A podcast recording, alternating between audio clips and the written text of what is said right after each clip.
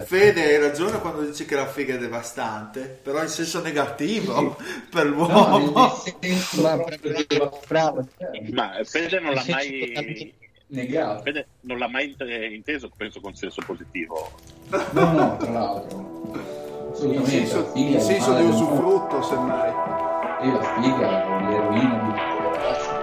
Resta connesso sul canale, sulla podcast tanto è free. Qui si parla di NBA, top player MVP Di schiacciate tipo Neil, resto in guardia Michael Kidd. Cambio vita, cambio mood, cambio stile, nuovo team Rap game, collet game, a noi ci trovi sempre caldi No fake, Nella storia Barclay sono in guerra con i Warrior Proprio come Stephen Curry. Gioco a fianco LeBron James Top 10 come Kyrie. One shot Hall of Fame Northside Tipo i Thunder. Playmaker sto davanti Come Tony Parker. Ho una media come Garnett Come Boston come i Lakers. Io sto dentro nel mio posto Sold out come i Blazer Noi campioni di ignoranza Qua si beve siamo al nord. Quando schiaccio sfondo il vetro Ti ricordi Michael? Mi cade ogni sulla podcast Lascia stare poi la Fox online. Già sai dei campioni dei playoff. Questo è Basketball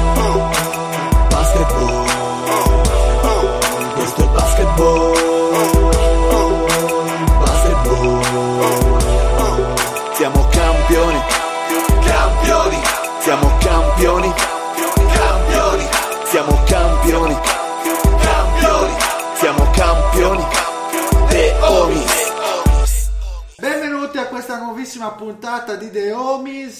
State ascoltando la voce del Dile con me lo zio. Buonasera a tutti! Il Marione, ciao Mario. Buonasera a tutti, vi permetto di salutare un altro importantissimo gruppo del Tarvisiano che insomma sta popolando in questo periodo tra i più giovani, ovvero sia il gruppo SAF, la squadra speciale antifiga che rallegra tutte le feste, facendo sparire all'istante tutte le vagine presenti. Sì, loro Voi sanno di essere antifiga, ma le ragazze sì. No, no, lo sanno, hanno fatto anche gli adesivi che vi mostrerò in chat. Non vediamo l'ora. È bellissimo. Va bene, Non allora saluto scherzo. la squadra antifiga di Tarvisio. Squadra speciale antifiga. Squadra speciale antifiga, magari li chiamiamo anche come ospiti. Mm, magari sì, magari no. Eh. Con noi Lorenzo. Buonasera a tutti, un saluto particolare a tutti quelli che hanno un podcast sulle conserve. Un saluto.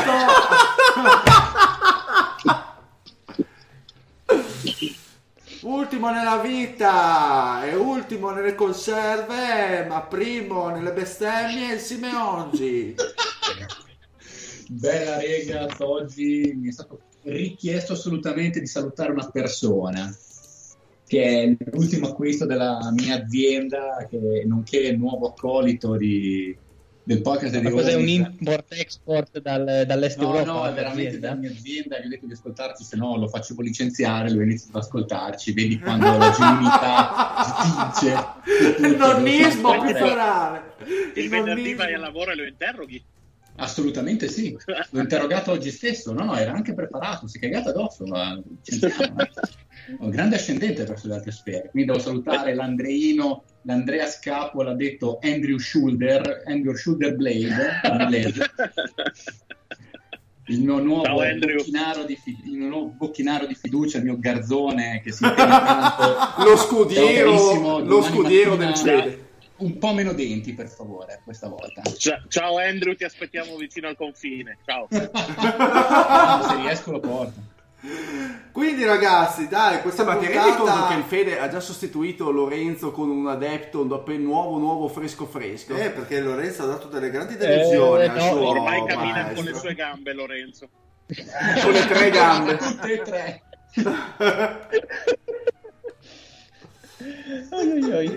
E ha deluso il maestro Lorenzo, per quello.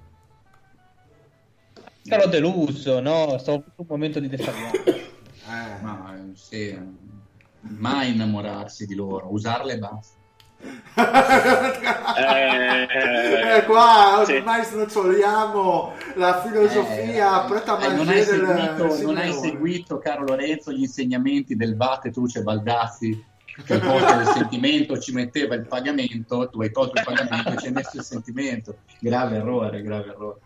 Gravissimo errore. Secondo me c'è bisogno di rinfrescare un attimo l'ABC della vita. eh. Allora ragazzi, dopo una- delle puntate pregne di contenuti come il Power Ranking, eh, siamo Pensavo ormai... come Power Ranger io. anche Power. Ranger. Siamo un po' anche dei Power Dai, Ranger. Siamo anche dei Power Ranger. Puntata abbastanza scazzo, puntata a scazzo perché il Power Ranking prende grandissime energie psicologiche ma anche motorie, quindi siamo tutti un po' come dei C'è Stephen. Hawking.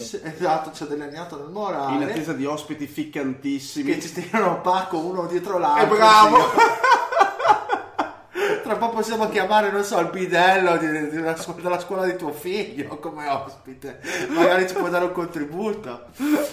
Quindi ci troviamo qua a fare una bella puntata mm, sui rookie e sui sophomore per capire un attimino l'andamento delle nuove leve dell'NBA. Quindi io partirei, ho sotto la lista del draft NBA 2018, partiamo con i sophomore. No, stai già sbagliando. Ok. Prima c'è l'intervento del Mario, se non sbaglio. Ah, è vero, c'è il ghetto nuovo. cioè, dopo che l'ha del- del- sbandierato ai 420. Sì, esatto. Vai Mario allora. Allora, un graditissimo ritorno per questa puntata dopo che sono arrivate alla redazione centinaia e centinaia di migliaia di mail insomma, in cui ci chiedevano di riprendere le, le vecchie sane abitudini, quelle un po' che hanno contraddistinto la golden age del podcast. E- Addi- addirittura hanno fatto donazioni sul Patreon pur di avere questo Sì, sì, sì, sì, Sul sì. Patreon. Senza che io dovessi uscire niente, incredibile, cioè, non mi è mai Esatto. successa questa cosa. Che... E quindi torna a grande richiesta il Get to Know eh, a tema The Homies, che riguarda tutti quanti i The Homies presenti. Ok, Eh, cosa consiste? Lo, lo spiego anche ai miei compagni di, di viaggio che- a cui non ho fatto spoiler. Io andrò a leggere eh, degli estratti da chat private che ognuno di loro mi ha scritto su WhatsApp e voi dovrete poi, gli ascoltatori No, dovranno no, no, no, ricondurre. no, no, taglia, taglia, Alcune, attenzione, sembrano molto facili, ma le cose non sono mai quello che sembrano. Io vorrei mettere una postilla una dicendo, cosa? È, dicendo è alla è post- geniale. Dicendo alla postale che tutto quello che verrà detto è frutto di immaginazione. Infatti le persone citate sono inventate, non sono Completa- completamente, completamente. Allora, incominciamo. Il primo Deo mi, mi scrive, si parlava del più e del meno, mi scrive Arancia meccanica a me piace, ma non so se vederlo adesso a distanza di anni mi piacerebbe ancora così tanto. Mariona allora risponde, eh, penso invecchia abbastanza male la filmografia di Kubrick e il The Homies, soprattutto quelli che avevano un'estetica prettamente anni 70, quindi o si riesce a dividere da che contesto o ti sembrano delle porcherie. Quindi abbiamo il radical chic come primo. sì, esatto, lo chiameremo così, Radical Chic Homies. Bello, c'è stato, una- secondo c'è stato un momento di cinematografo nel The Homies, eh? Ecco, andiamo avanti col secondo, si cambia completamente registro. E questo De Homies scrive: Ha inventato una formula che non esiste e la gente gli dà corda. Ma le cose che dice il Pat sono sempre o sbagliate, o superficiali, o inventate. Quindi perché incazzarsi? E quindi questo è. Questo è, lo, è lo sputa-sentenze. Il critico. Il critico. critico. il Questo l'ha detto il Pat su se stesso. Allora, ognuno trarrà le sue conclusioni. Oh, qui c'è uno che, attenzione, super trappolone. Mi piace. Tessuto perfetto per la stagione ed un giusto compromesso per il pomeri- pomeridiano.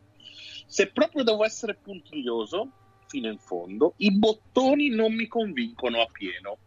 Quindi abbiamo l'esperto di moda. L'esteta, l'esteta. Abbiamo l'esteta. Poi, poi, poi andiamo avanti e abbiamo un The Homies che scrive: Sei un mito, Marione. Eh.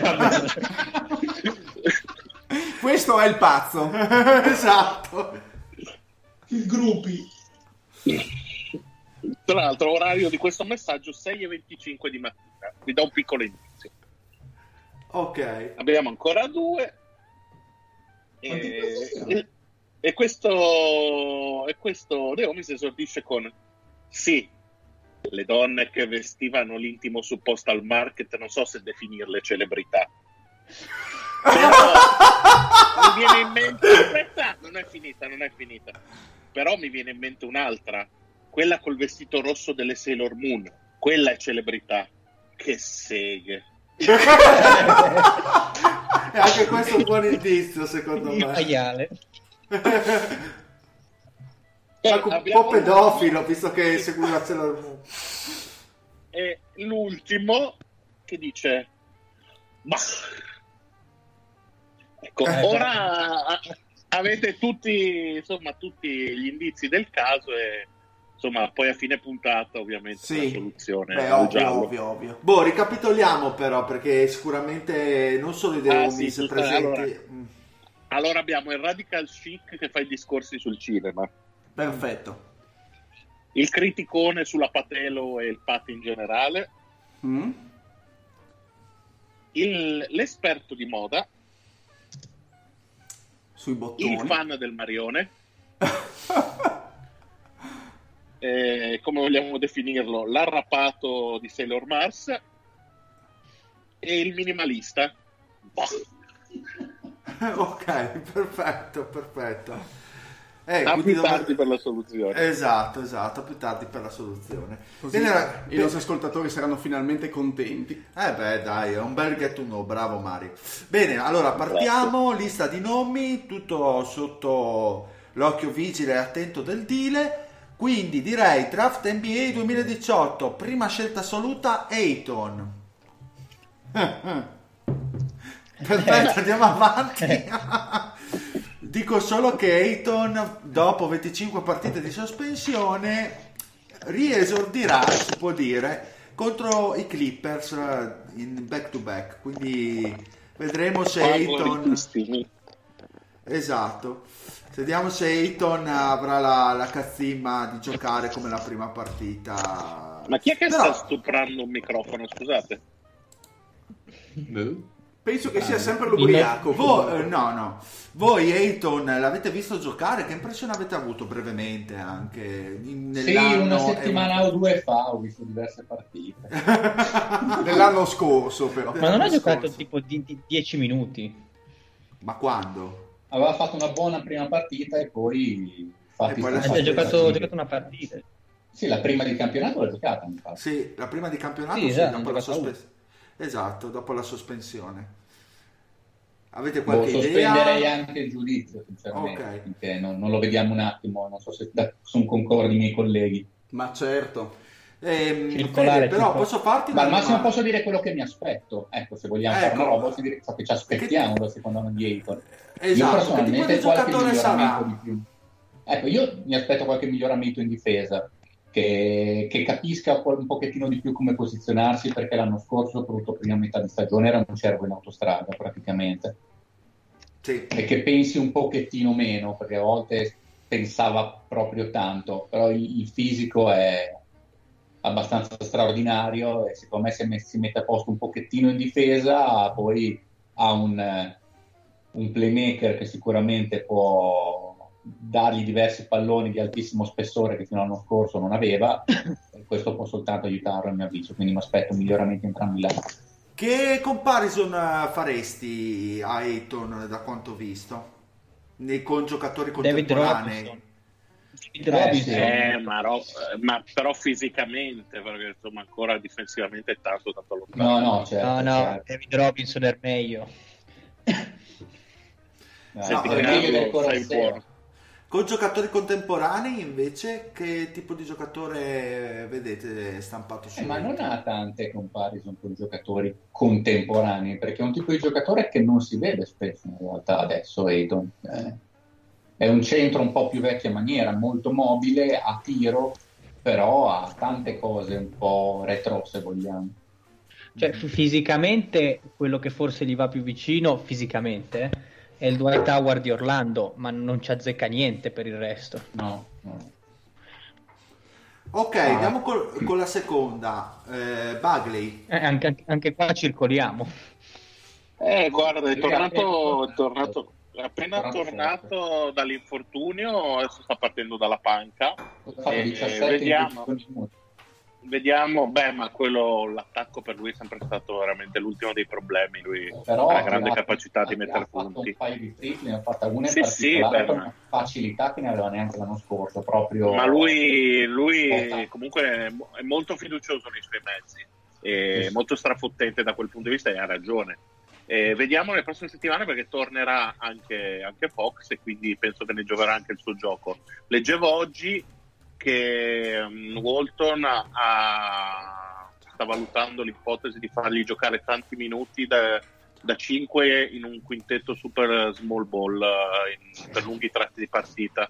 Penso accoppiato con Bielitsa perché insomma eh, direi con Barnes da 4 mi sembra eccessivo. E non lo so, non mi sembra al momento sta gran soluzione anche perché Holmes sta giocando molto molto bene, quindi ci sarebbe anche Dedmon, quindi da quel punto di vista potremmo essere coperti.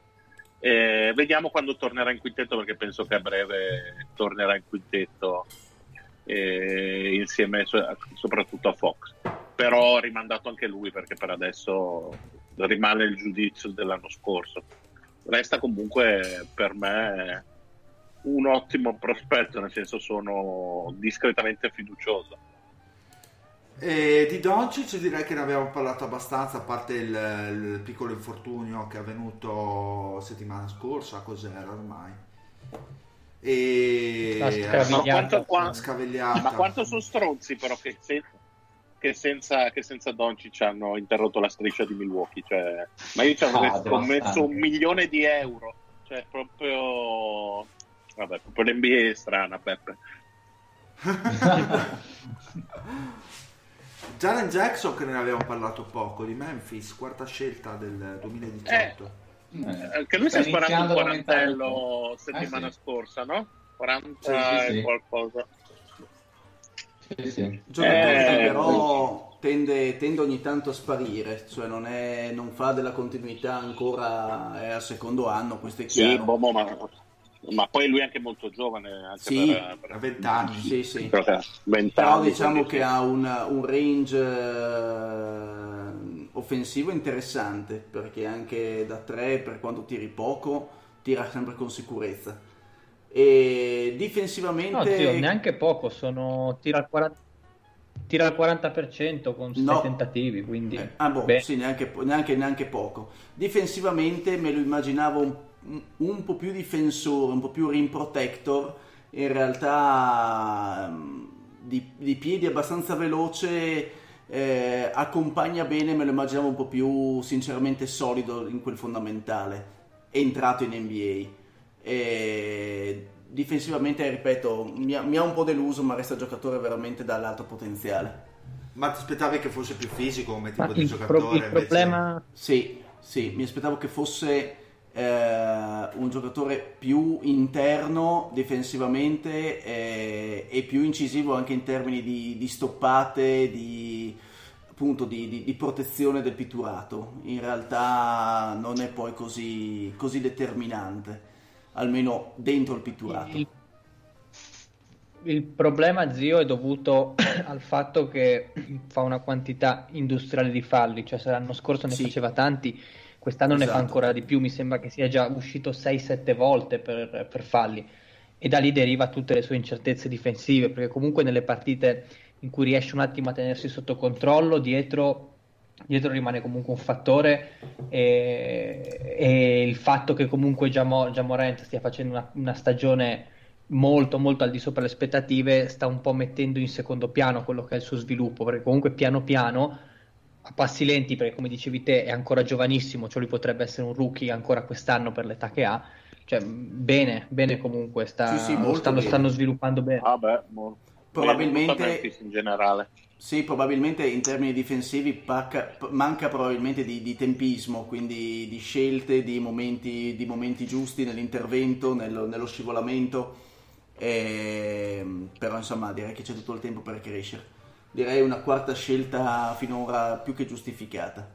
Sì, sono comunque tra le peggiori 10 difese, Memphis, eh, ci si poteva aspettare qualcosa anche di peggio secondo me, comunque sta cercando piano piano di tirare fuori la quadra, Jaron Jackson sta procedendo secondo me nella maniera più idonea, forse eh, manca un po' di fisicità come dice lo zio, quello, quello ci sta anche perché prende comunque 4.8 di rimbalzi, non male ma neanche una cosa così spaventosa, ecco è il dato magari che mi salta più all'occhio. Poi vedremo che tipo di giocatore salta fuori. Comparison per, con lui cosa vedete? È più, più plausibile? Hmm.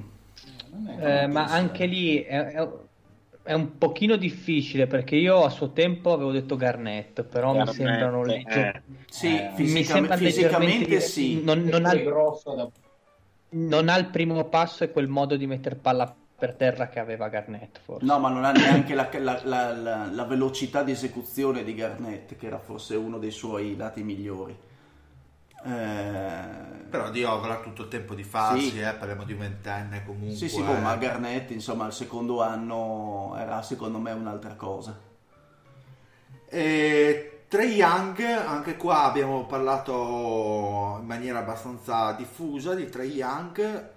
E che elementi vi stanno sorprendendo dalla stagione di Trey Young? Se, ci sono qua, se, se, se ce ne sono, scusate, o se vedete tutto Ma anche qui, con, eh, anche secondo me qui è poco attendibile il, eh, il, risultato, nel senso che sta giocando praticamente da solo, eh, quindi secondo me non si può fare affidamento nemmeno sulle statistiche misere per esprimere un giudizio su di lui. Ehm, bisognerebbe vederlo sinceramente all'opera con il suo compare di, di, merende per dare poi un giudizio anche in termini di efficienza, in termini di palle perse che in questo momento sono elevate, però è circondato anche da, da dei pecorai in questo momento, quindi secondo me anche lui è un pochino da valutare. Anche in... Beh, che si adattasse, che facesse un'esplosione così al secondo anno non era automatico comunque, ha capito molto bene, molto in fretta come quando utilizzare gli spazi, come quando far partire il tiro, ha adattato il suo tiro comunque che aveva già grande range al college ai, ai ritmi ancora più che alle distanze NBA, perché le distanze NBA ce l'aveva già, e che far partire lo stesso tiro al college e, farlo partire in NBA con i tipi di difensori che ci sono è tutta un'altra cosa ovviamente, con la fisicità sì. diversa che c'è. E lui nel giro di un anno quello che capito. però aveva già dimostrato, cioè avevo già almeno personalmente intravisto eh, lo scorso anno, cioè lo vedi quando un giocatore eh, sa come stare in campo, cioè sa quali certo, sono certo. I, suoi, i, suoi, mezzi, le sue potenzialità, eh, che potesse crescere secondo me era abbastanza evidente. Stesso discorso per Doncic ad esempio che andremo a trattare. Eh, anche giocatori... lì è un'altra esplosione. Esatto, quei giocatori che però vedi che, che, che hanno uh, la maturità per, uh, per poter Beh, quando, imparare quando ho visto Atlanta mi è, dato, mi è, sembrato che fosse l'unico giocatore NBA in campo, quindi sì. Ah, diciamo... Di sicuro non lo è Cam Reddish. Ah, beh, no, no, è vero.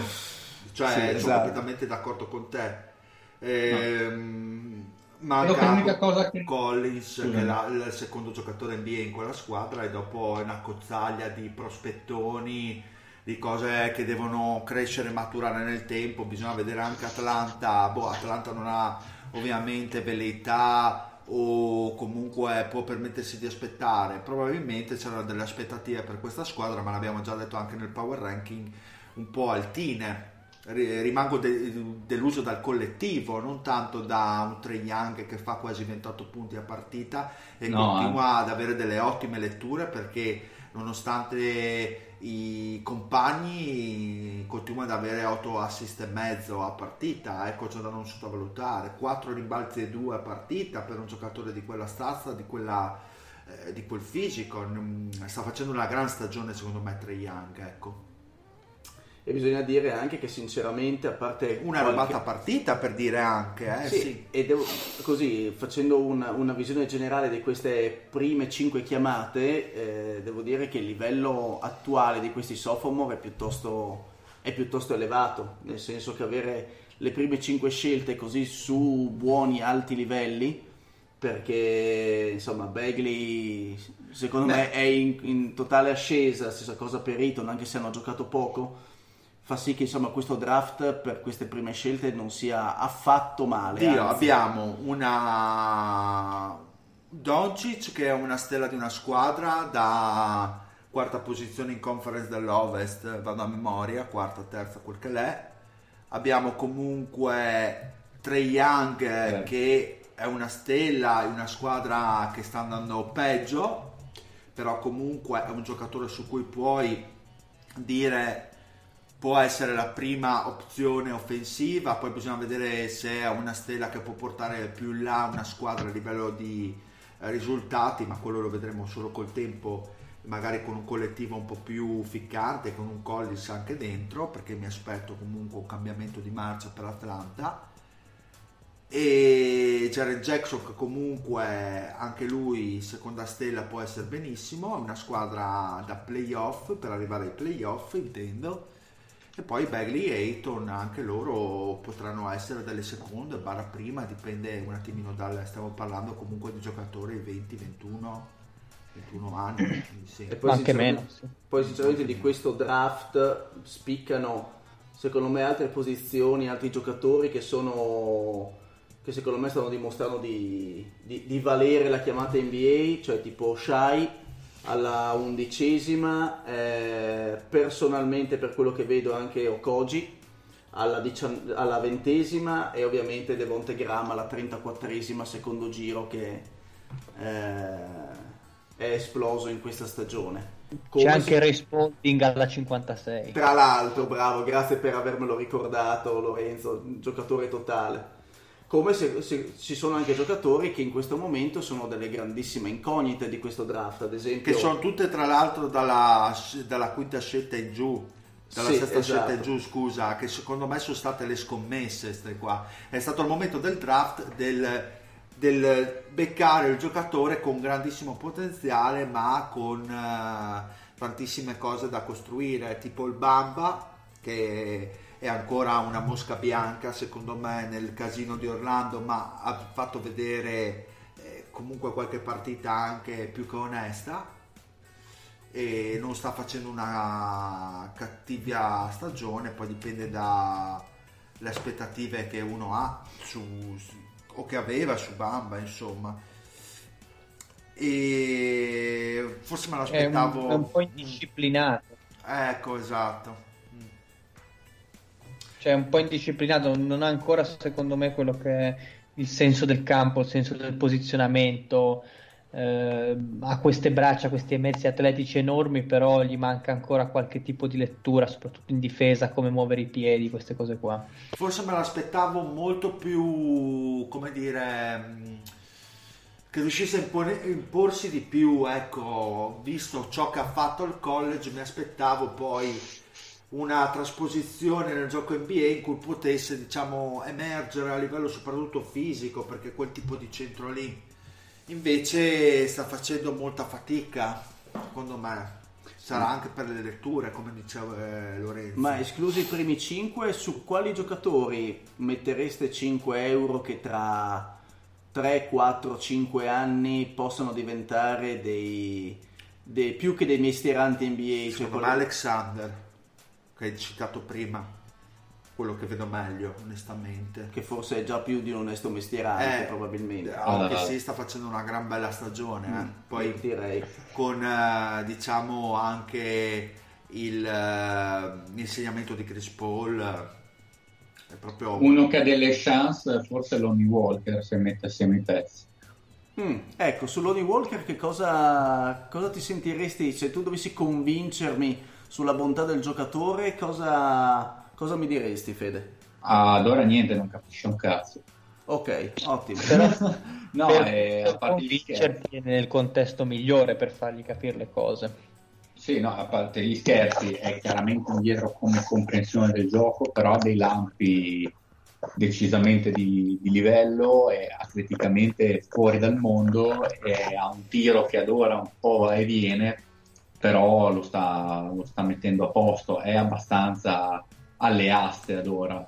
Mm. Per quel poco che tira, comunque tira quasi quel 40% da 3, tira pochissimo, intendiamoci, non è un dato così attendibile no, ad ora è indietrissimo, però è entrato che era veramente indietro il, ragazzo, cioè, tra l'altro ha 21 anni, non è proprio un bambino, non, non ha 19 anni, però eh, non so, secondo me se mette qualcosa a livello mentale ha dei tool fisici veramente di elevatissima caratura e dopo come e, Lorenzo comunque abbiamo anche un, uh, un campione di, di, sua esperienza NBA veramente abbastanza ristretto anche per poterlo limitatissimo, giudicare. limitatissimo, mm. limitatissimo.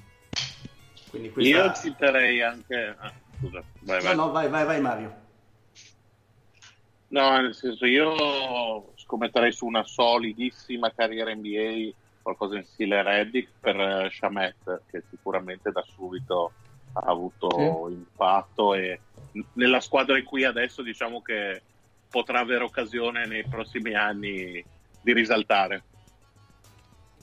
A me invece continua a non piacere perché, perché sì, comunque, però comunque un altro è Mo Wagner che ha fatto un positivo inizio di stagione a Washington.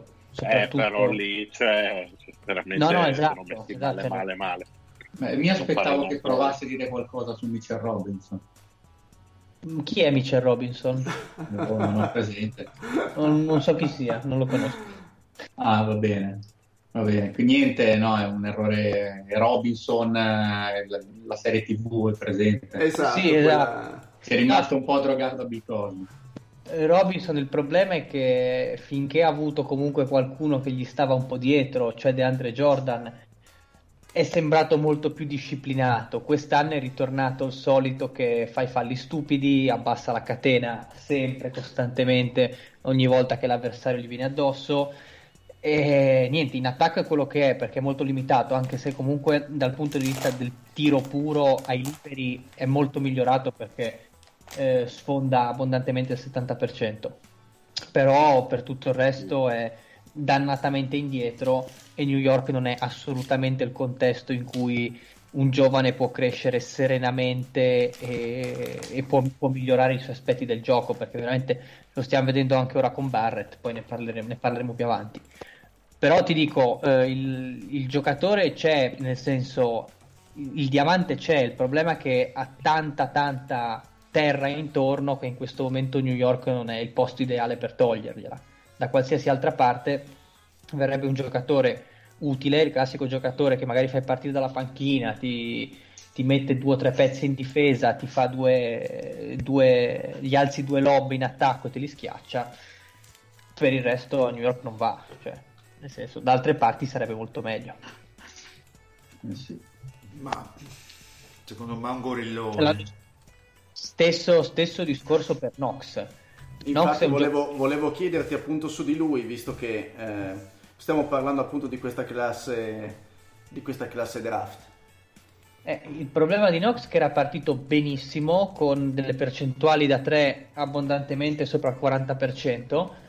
Sembrava cioè, una meccanica molto più veloce, molto più fluida, più convinta proprio a livello mentale. Sembrava praticamente che ogni tiro che gli uscisse dalle mani potesse entrare senza nessun problema Adesso, come tutta la squadra, a parte le due vittorie, di seguito è in, un, in due o tre settimane di slump clamoroso dove non gli entra niente. Il discorso è sempre lo stesso: sono brutti tiri, costruiti male, fuori ritmo e quindi di conseguenza regredisci o non sviluppi il tuo gioco. Nox è un giocatore che comunque è lunghissimo perché è un 6 e 9 non mette praticamente mai la, la, palla per terra, non fa mai un'azione di un certo tipo con un certo tipo di aggressività, non attacca, attacca rarissimamente il ferro. E sono tutte delle abitudini che sono derivate da una timidezza, da un tipo di atteggiamento non così propositivo che, eh, che l'ambiente non fa altro che accentuare, perché comunque eh, a una partita steccata da Nox il Fu Fitzdale non si faceva nessun problema a fargli fare un DNP coach decision coach decision. E questo in una squadra giovane non è il modo, secondo me, di, di, lavorare. Ecco. Lo butti in campo, gli fai fare gli errori, lo fai imparare e non lo traumatizzi così, specialmente se uno debole mentalmente. Sì, sì, eh, secondo me è ancora lontano dal, dall'essere un qualcosa, Nox, o da farci capire che cosa possa essere onestamente. Ricordando che comunque la nonna scelta assoluta. È mm, una scelta importante, però come dicevo prima, tra Bamba c'è un Wendell Carter, ecco che non lo vedo così male io anche. A Chicago. Eh, È l'unica cosa buona di Chicago, Wendell Carter. Mm, esatto. C'è Sexton che è abbastanza boh, un tipo di point guard, di combo guard che francamente non è che mi faccia impazzire. Anche lui c'è quelle combo guard che tanto fisico, tanta, tanta velocità, però comprensione del gioco poca. Magari nel tempo può diventare quel tipo di giocatore alla Bledsoe per dire anche se magari la struttura fisica non è la stessa e Sexton ha più tiro per dire. Però a livello di decision making eh, non mi fa per niente impazzire. Quindi quel tipo di giocatore lì è abbastanza un ternallotto capire che cosa possono diventare nel lungo periodo. E invece Fede su Simmons di Portland cosa mi dici? Io ci credo. Visto, visto che il primo anno non ha praticamente giocato, invece questa stagione ha parecchi minuti. c'è anche per dire Aaron Holiday di Indiana che non è male come backup Vero. Mm. Secondo me Simmons ha compiuto dei passi avanti impressionanti. Secondo me è un altro giocatore. Certo, ha ancora tanto da fare, però come È ancora energia giovane. è ancora giovane tanto e a me quando, l'ho visto mi ha fatto abbastanza impressione. Comunque una scheggia fisicamente eh, ver- veramente atletico, e fa, fa veramente impressione, è nervoso, è veloce. Secondo me ha dei tool per diventare, tra l'altro, veramente un, un ottimo difensore laterale. Me- secondo me può diventare, questo è uno di quelli che non dico una star, non dico più di, però può diventare veramente un bel eh, giocatore di ruolo, un two-way, con Sì. anche abilità di penetrazione, un bello slasher ci viene fuori da, da questo qui. Una, è una bella scheggia sia da- dalla panca, poi vediamo in futuro, ma ad esempio è un giocatore lui che mi vedo proprio un giocatore che ti cambia le partite a buon livello sui 25 minuti, ad alto livello che, che non è quello che Portland quest'anno. E del resto, altri giocatori, c'è qualche domanda che volete fare, qualcosa che vi interessa dire sui sophomore, magari? Se no concludo io con... Fammi, fammi vedere. Riguardo anch'io che mi viene... Bah, non... Ma ci C'è sono i boh, due bridge. C'è, c'è Werther Sì. forse. Sì, guarda, volendo. Il- C'è il bidone dell'Amidu di Allò. Ah, Sì. No, c'è di Anthony Melton che se mi aspettavo andasse meglio, mi ha un po' deluso. Io mi ero Non c'è- disperato quando l'abbiamo Anche uno dei noi. miti dello zio, il Ray Spalding. eh, Eh, beh, Sì, sì. già citato. Sì, boh, ma su di lui conservo grandi speranze. Beh, c'è anche il Bomber eh, che purtroppo è sparito, quello con uno dei nomi più da ragazzina della storia dell'umanità che è il mitico Shake Milton, che però Beh, beh, beh. Ah, Quello non era roba tua, Milton, non era Houston. No, No, Melton, Philadelphia. Melton, Me- Melton, Melton. Eh, sì. No, Shake, eh, cioè, my shake is better than yours, come cantava Kelis, e, però abbastanza perso in quel di Philadelphia, nel senso che mh, giochicchia, ma tecnicamente... Scusa, ma, ma qual è qual è il più grande successo di Kellis, eh, che ha un vuoto di memoria? Qual è il più grande successo di Kelis? Sì, Eh, era quello in cui lei, can- forse uno dei primi che ha fatto, quello in cui lei cantava in strada, il primissimo che ha no, fatto. no, ti o dici sbagli, trick me.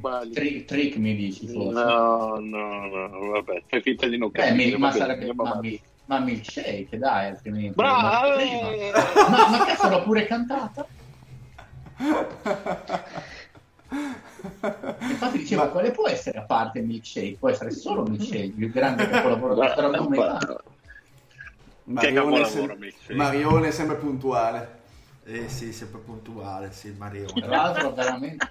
Tra l'altro, bella pullerona la Chelis. Mamma mia, infatti, ma aspettavo un tuo commento. È alta 1,83 m, ragazzi, ce n'è da zagnare lì in mezzo. Hai sentito? Ascolta e impara. Lore. 1,80 m. Sì, sì, sì, ma ormai... No, boh, sì. Ormai a, lui fi- ormai a lui la figa non interessa più. Esatto. cazzo. Di cosa stiamo Una parlando? delusione totale. Guarda, ci bevo sopra dell'acqua. C'è pure dell'acqua c'è lì sopra. Allora ammazzati per Beh, dopo mezzo litro di Montenegro è il minimo che puoi bere.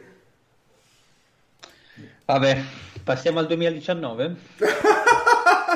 Ma forse è meglio passare al 2020, Lore, che il 2019 è male. Alla free agency del 2021, dai. Sì, esatto, parliamo della free agency del 2021. Beh, in quella, in quella domin- che verrà dominata da New York, intendi, ovviamente. Certo, proprio quella. Non è altra, giustamente. Eh, ma ved- vedrai che quando prenderete Ugiri Ah, ne parliamo Eccolo dopo. qua. parliamo dopo, dai. Bene ragazzi, andiamo invece con i rookie di quest'anno, dal grandissimo Zion, prima scelta.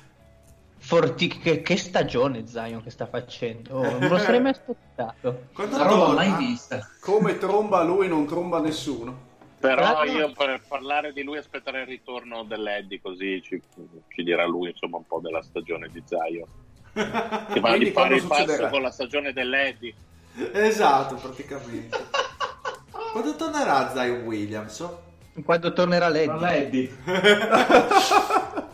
No, tra l'altro, a parte, stanno girando dei video lui- di lui che si allena già. Dell'Eddie? Sì, dell'Eddie, dell'Eddie, che si allena Ah, per no. tornare. Jamorant. Eh, bene. Eh, Bravo.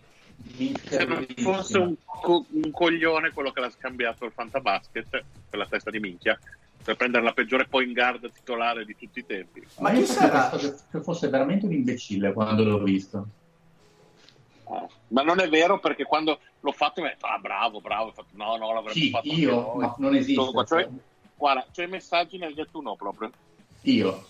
Sì, sì, sì, prossimo get to know vedere. Dai, dai, vediamo, vediamo. Do- facciamo un get to know sulle tre più imbecilli del, del Fantabasket prossimo settimana. Comunque io sul secondo, il terzo il Fantabasket col secondo miglior record. eh, bravo. Eh, pensa se non facevi le tre di imbecilli. Eh, Vabbè. Ero lo zio. Ecco, grazie. qual è la- l'elemento di Jamorant che vi sta sorprendendo? Ma a me fa paura che mi sembra il nuovo Derrick Rose. Cioè, nel senso. Che si rompe. Eh, Eh. Questo per come si butta dentro come un pazzo. Cioè, Beh, proprio in- s- senza nel senso- sì, nel senso positivo direi la leadership perché comunque si è preso veramente la franchigia sulle spalle, ha accettato il ruolo proprio di stella e, e lui va dritto, va dritto per la sua strada. Un po' mo- molto Westbrook prima maniera. Sì, ma, ma a parte che Westbrook prima maniera non sono così normalmente acco- eh, nel senso che non Westbrook rookie. No, eh, la- no, ma no, parlo proprio della strabordanza fisica e del, del modo di giocare, nel senso No, ok, cioè, que- questo è il Westbrook. saltare eh, sopra le persone, quello sì, sì. intendevo. E questo qui è Westbrook tipo al terzo anno, solo che lui è rookie, poco ci manca.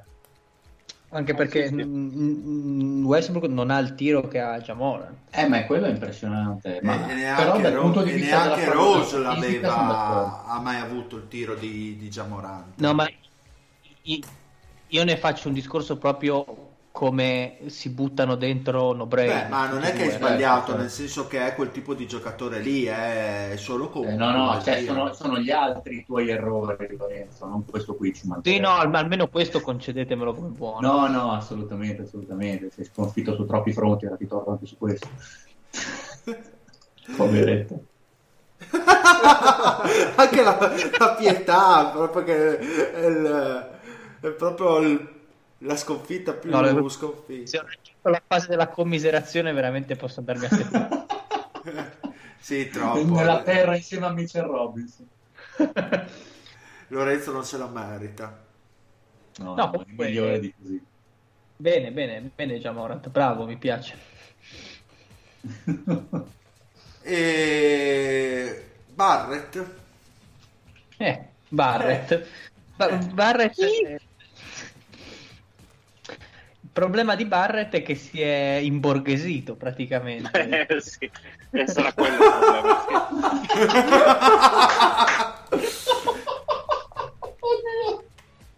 Cioè, lui- È impazzito il Simeone. Lui, lui praticamente è arrivato a New York con tutta una serie di atteggiamenti, di modi di stare in campo che si Eh, portano- come, una- come le sardine è arrivato. Tu sei. Poi è voluto andare in Parlamento e... piazza, ma non faccio movimento politico. E poi sì, beh, io faccio i miei minuti, voglio i miei soldi, oh, tutti a mangiare a questo mondo. È il capitalismo.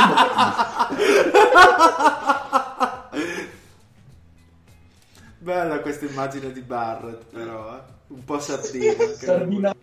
tipo, copertina Mario, a posto. Sto già lavorando. Avevo dubbi.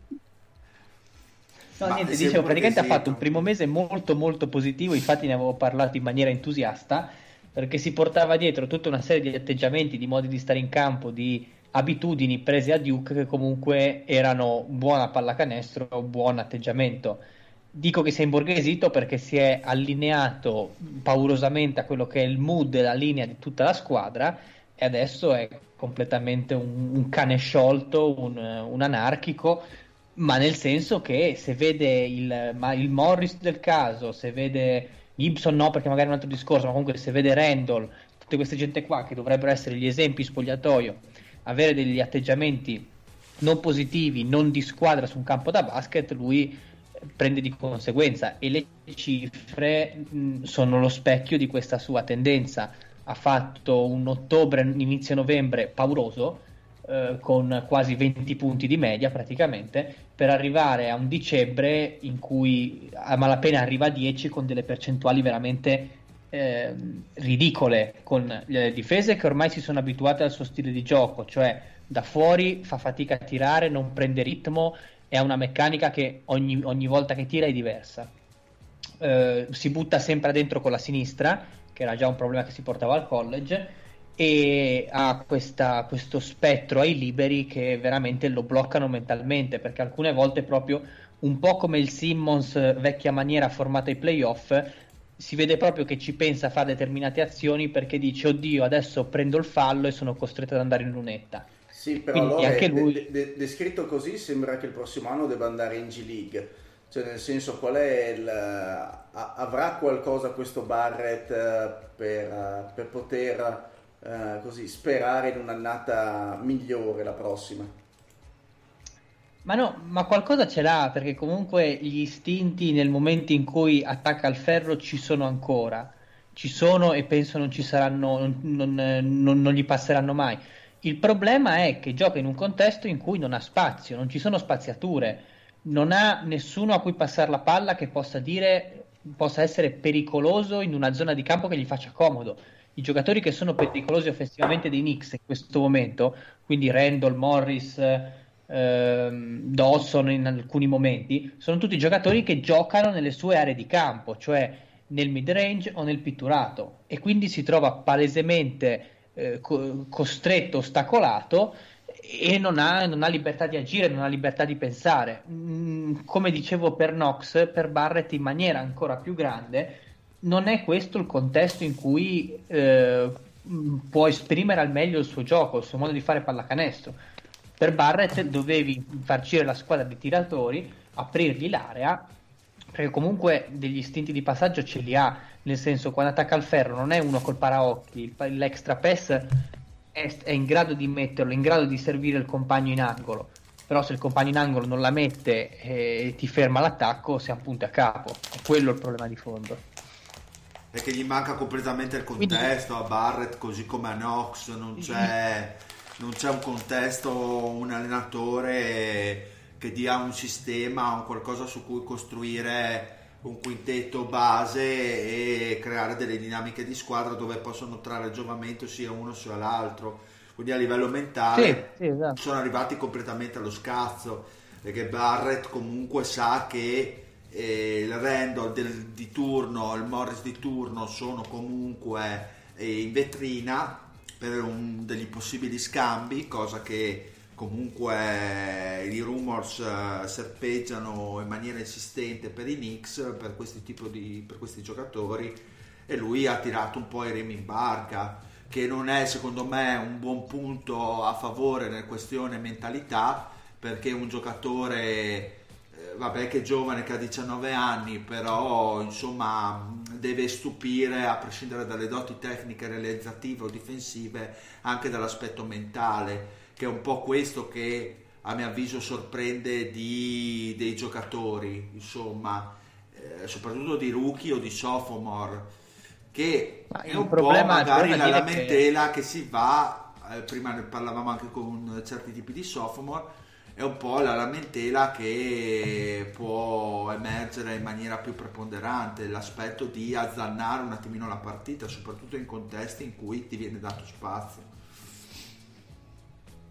Sì, il, pro- il problema è che comunque mentalmente c'è Barrett, perché lui quando è entrato era descritto uno molto pronto mentalmente anche per tutto il contesto che gli sta intorno, cioè il padre che è un ex giocatore, un ex professionista, gli sta tanto dietro, lo segue molto. Però se ti trovi in uno spogliatoio con eh, dei cancri ti adegui a quella che è la linea. Sì, sì, beh, sono d'accordo con te. Quindi secondo me è rimandato Questo è tutto, Barrett. eh. Sono rimandati entrambi, sia Barrett che, che Knox. È difficile avere un'idea chiara eh, in un troiaio come Nix, eh, insomma. Difficile avere un'idea Ah, veramente. Noi non sappiamo ancora che cos'è Frank, per dire, che è al terzo Ecco. quarto anno, per, per- per dirti. Non sappiamo se è un super difensore, se è una point guard titolare, non sappiamo neanche che ruolo sia, se è un 3, se è un 2, se è un 1, per dirti come siamo messi. Cioè, tutto, tu- tutto molto particolarmente... Perché è il mio discorso che ho fatto prima, cioè il discorso che ho fatto prima, siccome con- conosco molto bene questo tipo di contesti, avendoli vissuto eh, sulla mia pelle per tantissimi anni, parte per lo sviluppo dei giocatori parte non solo dalle scelte che fanno i GM sensate a livello di roster, come prima hai detto, ma anche una guida tecnica che possa dare un sistema che può non essere perfetto, ma che comincia a creare delle dinamiche di squadra. Cioè per i Suns è bastato mettere Monty Williams e due veterani e sono una squadra dignitosa, almeno una squadra pseudo NBA, non NBA totalmente, ma pseudo tale. Così i Knicks hanno bisogno di quello e fino a quando non ci sarà questo tipo di direzione, Barrett e Knox saranno rimandati se non saranno completamente bolliti nel mentre in cui troveranno, cercheranno di trovare la quadra. Mi auguro per te di no, però. Deandre Speriamo di Hunter, no, veramente. Deandre Hunter, anche questo è rimandato secondo me. Ma ti dico, secondo me, a parte Trey Young, una delle cose buone di Atlanta, forse. Non è un genio offensivamente, ma quantomeno dietro un po' di, un, un po' di pezze le mette. Però sì, eh, anche lui abbastanza particolare come situazione. Atlanta, ne abbiamo già parlato, non, eh, quando abbiamo fatto i power ranking, è una squadra un po' strana, tutti i problemi di infortunio che ha avuto, il problema di Collins, sono giovani. Cioè, per assurdo, Hunter mi sembra che sia uno dei più anziani del gruppo, per come esce lui, no? Sì, lui ha dovrebbe- 22 anni, quindi sì, siamo sull'età di, di Young, è più, è più vecchio di Trae Young. Sì, di un anno, Mm. se non sbaglio. Mm. Ma lui dovrebbe essere un mega colantone in realtà, questo l'ha preso per questo. Mm, però onestamente, almeno quando l'ho visto io, molto scostante letture- nella lettura della partita, ecco. Ha dei lampi, 3-4 possessi estremamente buoni, brillanti e il restante è un grandissimo punto di domanda.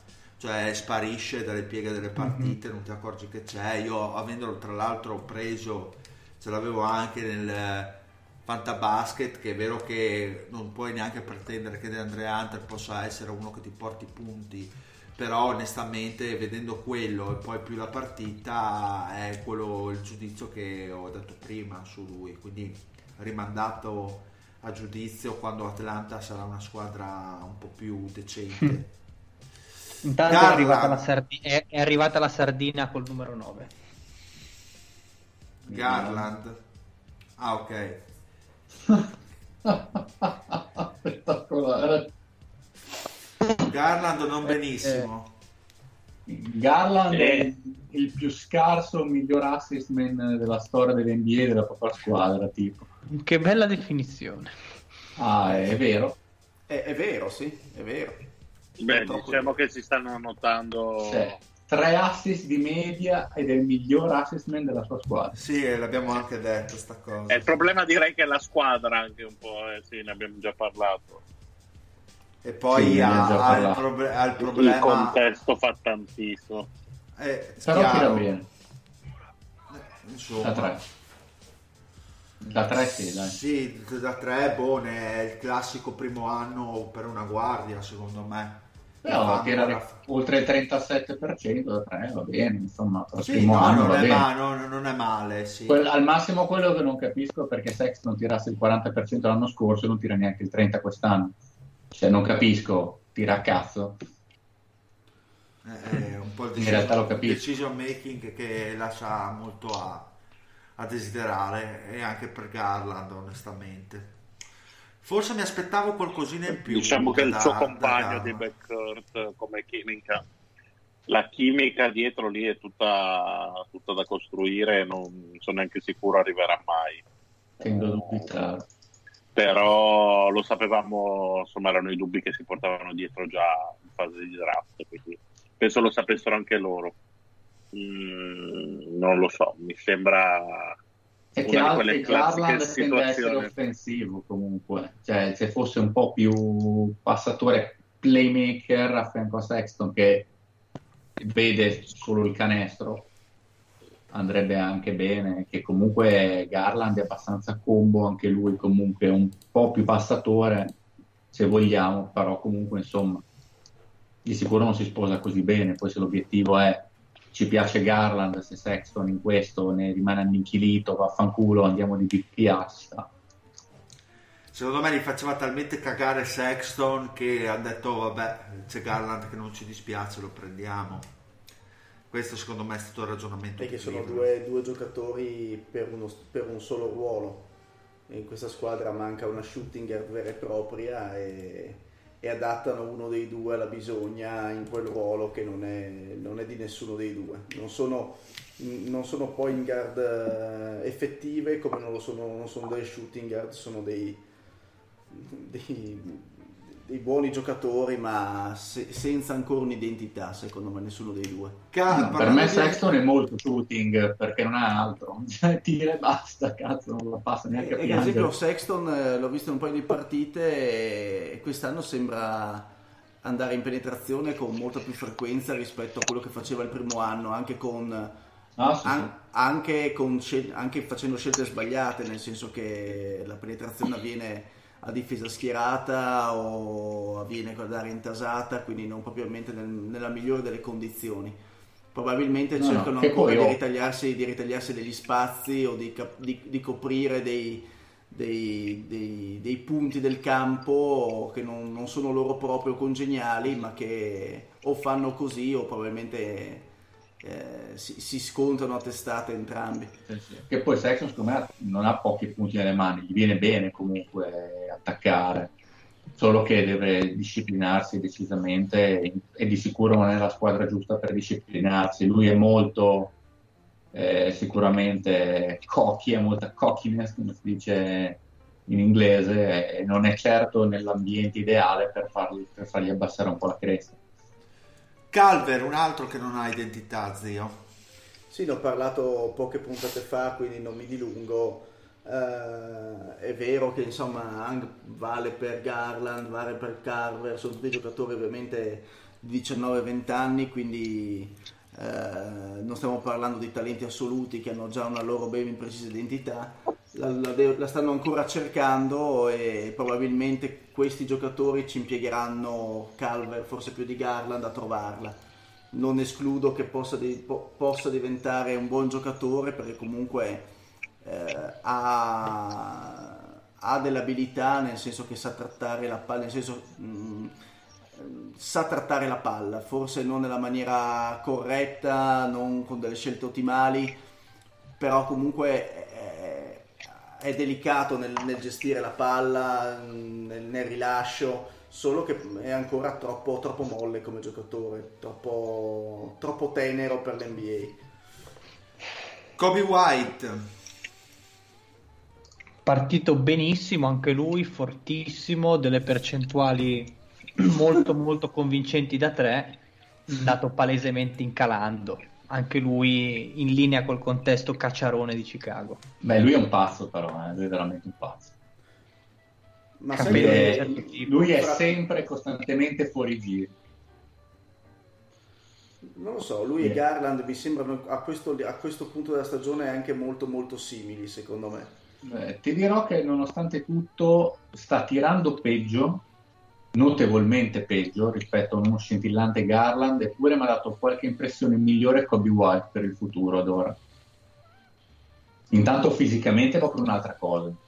Sì, E anche come personalità. quello Eh, sì. Sì, sì, e, e ha mostrato molta personalità. Come giustamente hai detto, eh, Cacciarone, come diceva Lorenzo, mh, veramente raw, ma assolutamente non pronto, quello che vogliamo, ma già adesso secondo me si vede come un sentore di dare una scossa alla partita quando entra. Adesso lo fa nel modo sbagliato, nel senso che fa casino, però a me piace nonostante tutto. Secondo me una volta messe a posto determinate cose, intanto ripeto, il fisico non si insegna e lui ce l'ha. Il primo passo è eccellente, la capacità di assorbire i contatti inizierà a metterla su, deve capire come, come si gioca su un campo NBA, e- ma però eh, resta il fatto che quel motor ce l'ha e intanto devi averlo, lui ce l'ha. E, mm, poi andrei con Jackson Ace che a me piace parecchio. Non so che cosa ne pensate voi. Il silenzio. Deve- Eh, ma quando si parla di una squadra così entusiasmante, vedi che Eh sì, grande hype.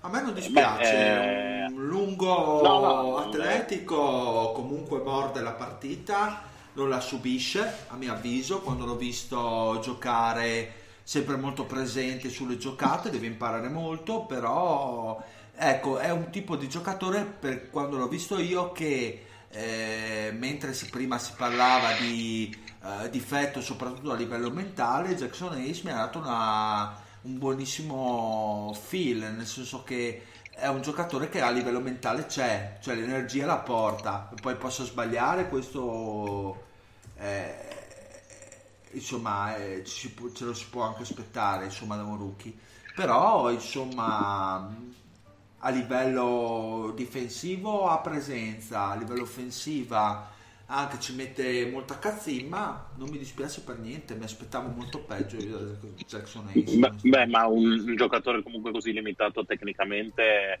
se non ci mette l'intensità, eh, non, non va da nessuna parte in questa lega. Quindi io onestamente mm, me lo aspettavo che fosse già pronto da quel punto di vista. Eh, lui è- ha tanto, tanto da imparare e forse questo inizio di stagione senza Zion gli è stato utile perché probabilmente è riuscito ad accumulare più minuti di quelli che avrebbe avuto forse in una rotazione al completo.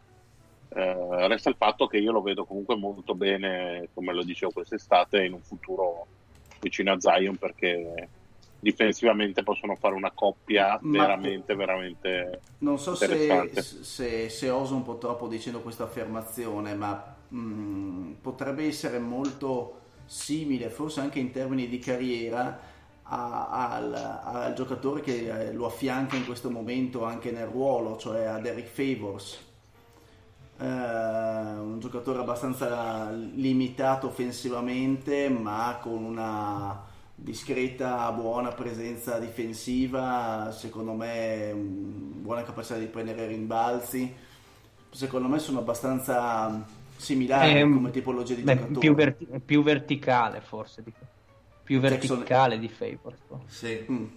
sì, sì, sì, indubbiamente. Su quello c'è.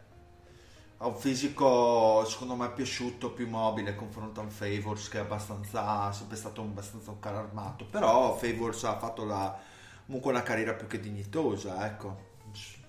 Sì, sì. Ha sempre avuto delle buone, buone letture. Ace magari deve migliorare in questo, ma insomma è molto giovane. Eh, andrei un attimino adesso velo- più veloce eh, sui diversi giocatori. Aspetta, avete facciamo il qual- giapponese. Il il giapponese, giapponese. Hashimura. Hashimura. Hachimura molto altalenante come andamento. Uh, mi aspettavo più continuità da parte sua, ve l'avevo detto anche nella presentazione dei, dei Wizard. Eh, e me lo aspettavo sinceramente anche con più eh, un po' più presenza in termini di personalità, cioè più capacità di prendersi responsabilità. In realtà a tratti sembra scomparire un pochino dal campo e secondo me non sta sfruttando l'occasione di essere ai Wizard quest'anno, nel senso che eh, una squadra m- molto offensiva, molto portata al, a anche un attacco sconsiderato, comunque continuo, molto veloce. Eh, Hachimura l'avrei visto più con eh, più alte percentuali, più alte realizzazioni, più voglia di rischiare, invece c'è la partita in cui in questo succede e poi altre in cui scompare letteralmente, un po' la, la partita la subisce. Mm, mi aveva dato un'impressione un pochino, un pochino diversa, ma sono ancora convinto che possa a lungo, nel medio termine, medio-lungo termine, essere comunque un giocatore di, di discreto rendimento, soprattutto in una squadra di, di basso livello come Wizard. Sì, è Yes. rimandato. sì, non ho grandi cose da dire. Eh, Ty- PJ Washington, vogliamo dire qualcosa? Tyler Herro, va bene, abbiamo parlato. Vi dico altri nomi che stanno. Brandon Clark, magari volete Ecco. dire qualcosa di Brandon Clark, che sta facendo bene. Sta facendo bene, è, un- è una situazione quella di Memphis interessante perché hanno, han- hanno la guardia, hanno due lunghi buoni, visto che abbiamo parlato degli altri due. Clark comunque si integra, si integra bene con, con Jaren Jackson. Anche- Ma eh, mi sentite perché c'è un po' di ritorno? Io sì, c'è il ritorno. Ah, vai, sì, sì. sì. Ok, ok. Ehm, ho perso il filo. Eh, No, dicevi di Brandon Stavi Clark, dicendo di trova bene. No, esatto, no, dicevo, funziona, funziona bene con, funziona bene con Jared Jackson. Eh, mi piacciono perché comunque danno sia la giusta componente di verticalità, ma anche difesa più orizzontale, che in NBA in questo momento forse è più richiesta un lungo in certe, in certe situazioni di campo.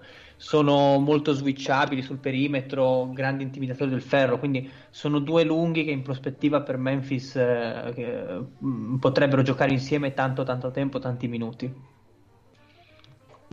Beh, poi lui è arrivato già bello che pronto che eh, Sì, è arrivato quasi finito. credo, do- dopo Sì. tre, tre anni credo di college quindi anche un'età insomma in cui eh, si vede che è uno un po' più pronto dei rookie quelli insomma di cui abbiamo parlato con lo stesso Jackson l'anno scorso insomma è arrivato a 19 anni arrivarci a 19 arrivarci a 23 fa tutta la differenza e, e si vede sono d'accordo Beh. comunque sul fatto che si integri molto bene nel contesto delle altri giovani di Memphis. E ripeto, per essere una ventunesima scelta è una gran presa. Secondo me sì, può essere un buon panchinaro. Mm, sì, panchinaro Tra su l'altro, sto uomo. tra l'altro, se, se non ricordo male, scusa, scusa dire, se lo sono proprio andati a prendere perché hanno fatto una trade con OKC proprio in, eh, Sì, in fase di esatto. draft, se non ricordo Es- male. esatto. Ma per me può essere anche un titolare, eh, cioè nel senso comunque il quinto miglior giocatore della tua squadra, insomma il lungo da affiancare Jackson, anche più che panchinaro volendo. è molto interessante quello che è stato chiamato una posizione prima, Tybull o T-Bull, eh, T-Bull, Mamma mia, eh, il Pat direbbe che è un buon difensore, lo sarà anche nei prossimi anni. Da quel punto di vista è impressionante. Più che altro è, è proprio un, è un, è un Doberman, cioè uno che ti morde le caviglie e ti sta dentro i pantaloncini dal primo all'ultimo minuto quando è in campo. Un Andre Robertson, È il nuovo Andre Robertson, sì, un Andre Però, Robertson però ancora più nelle mutande, secondo me. Sì, beh, beh, beh. L'importante è che stia nelle mutande. seriamente ha, ha- ha un tiro che Andre Robertson però se lo sogna. Perché questo ti tira anche molto bene ti apre, ti apre il campo, ti apre il campo senza problemi. La cosa sua impressionante è che fa sono i close out cioè fa dei close out che si riesce a immobilizzarsi a due, metri, a due centimetri dal difensore. Molto molto bravo. No, chi invece mi ha deluso, che mi aspettavo potesse giocare tanti minuti, cioè non tanti minuti, comunque vedendolo al college pensavo che in NBA potesse dire la sua, è Ermeglio del Colosseo e Romeo che, che non ha neanche messo piede in Eh. questa misura. Negli ultimi anni, diciamo che al di là insomma, delle primissime scelte, quelle fuori dalla lottery a Boston non sono andate proprio benissimo. Eh. Vero, è vero. Eh, No, non ha scelto particolarmente bene. Per quanto Cioè, cioè, arrivavano con grande un comunque hype. Perché... Eh, dicevi Mario? No, dicevo, comunque arrivavano giocatori che eh, avevano fatto vedere buone, ottime cose. eh, soprattutto a livello di esterni, mh, hanno fatto molta fatica ad adattarsi al sistema Boston. E appunto, secondo me non è un discorso di scegliere bene o male, è proprio un discorso che non riescono a integrare nel sistema, perché magari questi qua potrebbero essere anche dei giocatori buonissimi, validissimi. È che magari in quel tipo di pallacanestro, poi magari l'anno scorso e due anni fa c'erano delle situazioni particolari. Quest'anno mh, la rotazione funziona molto stretta in questo modo qua, quindi non trovano, non trovano spazio altri. Però boh, se- a sto punto mi viene da pensare che, che magari non lo tengano neanche. Spero per lui lo spediscano da qualche parte in cambio di qualcosa che gli possa aiutare. Beh, per ora si sta facendo quintalate di G League eh, il Romeo Langford Sì, e non sta neanche sì, stupendo eh, in G League onestamente ha giocato 5 partite per dire ha giocato mm, 20 minuti così scarsi e non è che abbia fatto in queste 5 partite di G League eh, grandissime cose eh. No, no, confermo. Eh.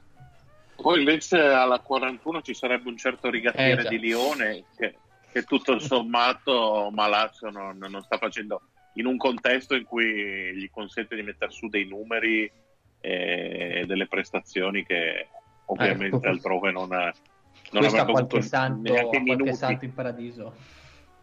Eh, però diciamo che si sta probabilmente guadagnando un, un posto di discreto valore nel roster dell'anno prossimo. Eh, Eh, secondo me sicuramente può andare a fare il cambio di Draymond Green, cioè io direi che al 100% sarà il cambio di Green l'anno prossimo, il che non è che fa proprio schifo considerando No, quello che saranno probabilmente bene. i Warriors. Bene, bene. Per quanto sia molto brutto da vedere, lo, lo dicevamo da, sì, sì, è anacronistico ha un, proprio. ha un gioco che, sì, non, è- non- non ricorda proprio Durant, ecco, come eleganza e movimenti. Se vuoi guardi adesso. Sì, ha anche una taglia peccato. 65, povero, cioè non è che può, possa, sì, si possa pretendere adesso... 115 L'esteti- kg il Pascal Sì, ma ne dimostra almeno il doppio. Parliamo comunque di un 23enne, eh? cioè nel senso è comunque un giocatore già un po' più ready, ecco. E comunque anche al college eh, spostava abbastanza, aveva giocato comunque in, in un contesto di alto livello e per più anni, eh, me lo ricordo infatti, lui abbia vinto anche il titolo lui se non sbaglio. Con Villanova. con Villanova, sì. Mm. E- quindi, quindi sì, non mi aspettavo certo che riuscisse a trovare tutto questo spazio, però bene per lui e bene per i Warriors, ne abbiamo parlato ampiamente. Sì, sì, no, no, abbiamo parlato ampiamente, abbiamo ribadito più e più volte che comunque è un'annata di transizione, questi devono capire chi me far partire dalla panchina, lui, Lomari Spellman anche che qualcosina ha mostrato. Ecco, Ma, ma, ma Spellman, ma cosa dici Spellman, bollito Spellman, oh, ma Spellman, Matteo. Poi tra i sophomore ci sarebbe anche uno di Charlotte che mi sembra anche un caso un po' particolare. Miracolato. Eh, Sì, Graham, che E anche di lui abbiamo sviscerato più e più volte le lodi. Sì, altri, altri giocatori direi che non ne abbiamo, insomma abbiamo fatto un bel giro di boa. E direi di tira- tirare le conclusioni per ora di questo draft 2019 che credo che sia eh, da vedere meno talentuoso meno talentuoso confronto al 2018 perché le prime 5 posizioni insomma sono molto importanti per il draft del 2018 e credo che comunque bisogna andare un po' più indietro per trovare un draft NBA così importante sulle prime Eh, c'è quello posizioni. di... Vabbè, magari non sulle prime 5, però quello di Tatum, Mitchell, quella È gente il lì. 2017, comunque l'anno prima c'era Fox, eh, c'è- però hai, sì non è a quel livello secondo me comunque No, no, beh, chiaro. Mm. cioè, Beh, Fox paga la bene. prima scelta. Li pa- paga la Eh, prima Fu- scelta. eh, Fultz che di- direi vabbè eh, ok Lonzo Ball. sì però Mm, mm, mm. Da lì in poi, però, dai, insomma, Batum, sì, Batum, vabbè, certo. Batum anche Eh, no. Batum, boh, Anche vabbè, perché- io anche Isaac- Fox, Anche eh, Isaac sta uscendo. eh, Isaac sta eh, uscendo bene. Madonna, si sta uscendo bene. Però comunque non siamo a livelli di... anche a Debaio di quel draft. Sta uscendo Porca A bene. De Baio tanta roba. Ah, Il, il dicembre, il dicembre di Adebayo è, è È quasi da All-Star.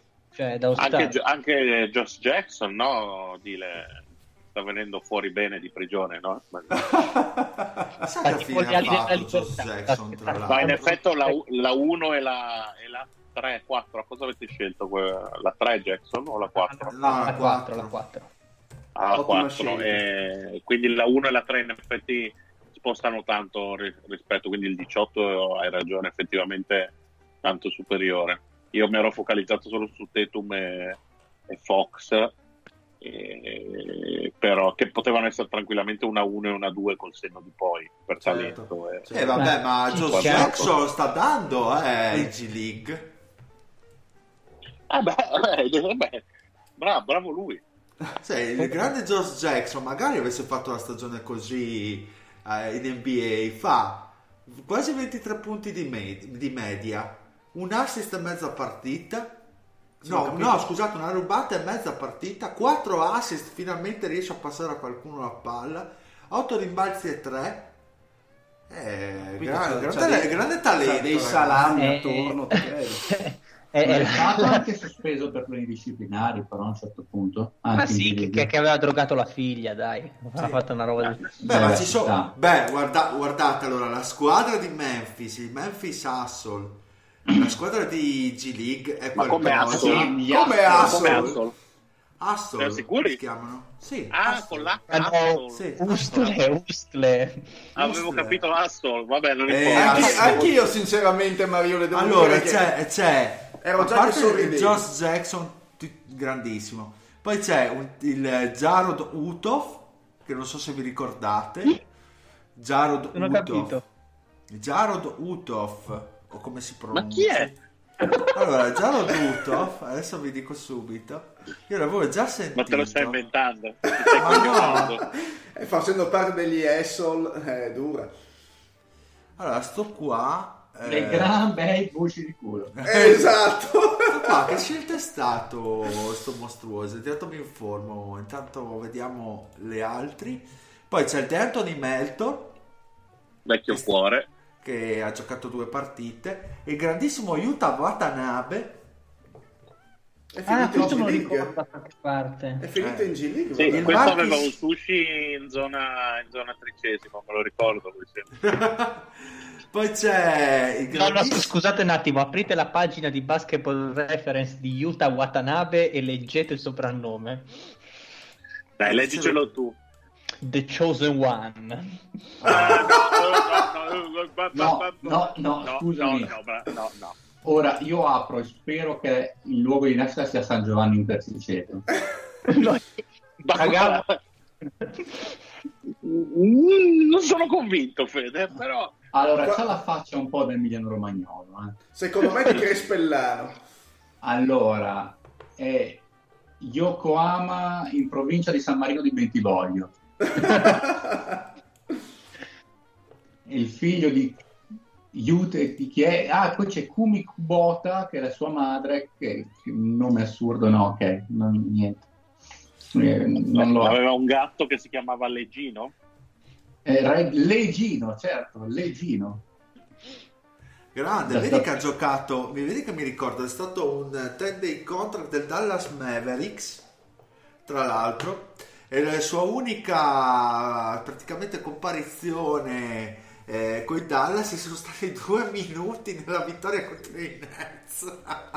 Fondamentali, fondamentali. Grande, Lutov è un magnaccia incredibile. Non so perché mi ricordo, forse perché aveva questo nome da cattivo di Kenshiro. Poi c'è il Marky Stig, sempre grandissimo. E poi c'è il, gra- il- il- c'è il talento più talento di tutta l'NBA, ovvero il Kevin Durant brasileiro, il Caboccio, che ha giocato Grande. una partita, sì. Dopo il Ray Rollis Jefferson, chi è il cugino di- dell'altro? Di Ronda e Oli Jefferson. Ma è, è- è una squadra di culto i Memphis Hustle. Sì, sì, è totale, cazzo. Guarda, questo Sì, è pieno di qua- facce da culto. Bene, ultima, bene, ultima parte di puntata, ragazzi. Così a sfregio, Lorenzo, presenta ciò che andremo a fare adesso. Ma allora, su consiglio e idea dell'ottimo Fede, visto che tutti ormai ci stanno tartassando la fava con eh, qualsiasi cosa della decade, anche i vostri deomis pensano di, tartafa- di tartassarvi le vostre personalissime fave con, la nostra, con i nostri tre quintetti all time, sì, all time, tre All quintetti decade. Tre- con i nostri tre quintetti della decade, per cui andiamo a prendere il primo, il secondo e il terzo eh, quintetto composto dai giocatori che secondo noi hanno brillato di più in questi dieci anni, dal 2010 al 2019, per cui Kobe non ci sarà. Questo lo dici uguali. Beh, questo lo dici tu, esatto. Bravo, bravo Mario. Niente, Sarà eh, stata eh, Maya. certo. da cosa partiamo signori? Partiamo dal terzo fino a No, salire partiamo da Kobe Bryant, direi. No, partiamo Ah, dal io fare- primo, dai. Io fare direi dal primo, ognuno dice la sua posizione, miglior playmaker, miglior guardia, eccetera, poi si discute. Va bene, Play. va bene. PG. Allora, no, io farei forse per farla più, più ordinata, facciamo du- le due guardie, le due ali e il centro, Ok. magari. Vai, vai. Allora, diamo, diamo un po' di nomi, diamo, diamo un po' di candidati. No, dici, volete. dici tu, no, no, dici tu quelli due che hai scelto e poi andiamo e poi vediamo se rimangono dei nomi fuori. Allora, dai, dai. io ho scelto Curry e Chris Paul. Mm, silenzio totale. No, Ma scusa, come, co- come guardi, eh? Sì. Ah, ok. Io, io sono andato con play, io sono andato con Eh, play io. guardia. Io sono Io. andato con ruoli un po' più specifici personalmente. Eh, io, io l'ho fatta un po' più alla NBA maniera come mentalità, però... Io sono so- andato. Ok, vai, prego, scusa zio, Fede. prego, no, zio, zio. Allora, Curry come il buon Lorenzo e come nell'altro ruolo Wade. Sono d'accordo, dagli stessi che ho io. Va, per Allora, Wade o il quintetto, Col Decade Wade secondo me cioè secondo me guardia pura non puoi non mettere Arden nella Decade cioè gli ultimi quattro anni di Arden eclissano qualunque altra cosa di qualunque Beh, ma altro pur di io li ho, me- io l'ho messo playmaker. Ma Wade io non ho alcun senza dubbio dallo 0-0 al 10. Ma Ma dal non- io, 10 non l'ho al messo, 10. io nei primi tre non li ho messi Ma io, io neanche io l'ho messo nei primi tre Wade. Cioè proprio è interessante però dai. No, secondo me Wade è fuori dai, dai primi tre quintetti degli Ok, LeBron, ma comunque ha fatto le quattro finali di fila anche lui, cioè era una parte di quella squadra però era la frutta, problemi alla schiena, problemi Cioè, secondo me il fatto che abbia fatto quattro finali di fila ti dice quanto sia forte LeBron, devo dirti la verità. Nel senso che l'ultimo grande wave è quello 2010-2011, già l'anno scorso, l'anno dopo, quello del primo titolo era già un'altra cosa. Ed è l'ultimo wave comunque positivo ad alto livello. Quello del secondo titolo per me è un miracolo di LeBron che l'abbiano vinto perché giocavano, secondo me, almeno in serie finale, chiaramente meglio senza lui. Ma anche solo in ma per, finale per- per- per- per capire, Fede, quindi tu eh, Wade in un ipotetico quintetto eh, l'avresti messo solamente due- dal 2000 al 2010? Sì, Lì l'avrei messo, l'avrei messo sicuramente come seconda guardia dietro Kobe in un 2000-2010, 2000-2009 anzi. sono completamente d'accordo anch'io col, col Fede. Cioè, Agilmente seconda migliore guardia degli anni 2000. Chiaro che ha iniziato relativamente tardi, ma i 5 anni di, di- di Wade che vanno dal 2005 al 2009, lasciando perdere l'anno da rookie, sono Continuano. assolutamente totali. con titolo annesso praticamente vinto. Esatto, e con l'ultimo anno della decade, che è il 2008-2009, che è stato un anno semplicemente incredibile, quello a 30 di media, in cui da solo trascinò eh, Miami, una Miami di mestieranti dopo lavoristi totale ai playoff, ma lì è stata una trascinata di livello con pochi uguali nella storia dell'NBA. E che sai, Quel, prendendo- quel Wade lì incredibile. Ok, bon, ci, ci può stare, io ho calcolato un po' il Wade eh, anche dal 2010 in poi, eh, forse, boh, non so, forse calcolando più per, per il tasso tecnico del giocatore più che delle prestazioni in sé. No, ma, ma ci sta magari, però l'avrei messo nel caso sicuramente non primo, secondo me magari ci terzo quintetto, perché sì, perché no, secondo me primo quintetto è un po' uno stretch, secondo me. Ma ci al di là di Arden, che però io considererei playmaker, scusate, che altre guardie vi vengono in mente? No, no, Ma per me è se, se- se- se volete, io qua ho, ho i win share della decade e vi dico le guardie. Vai. Allora ho eh, Paul Curry Clay. West. No, Clay Thompson non c'è. Clay Thompson è basso basso per, per dirlo. Aspettate, adesso ve lo vado a prendere. Clay Thompson è 49esimo.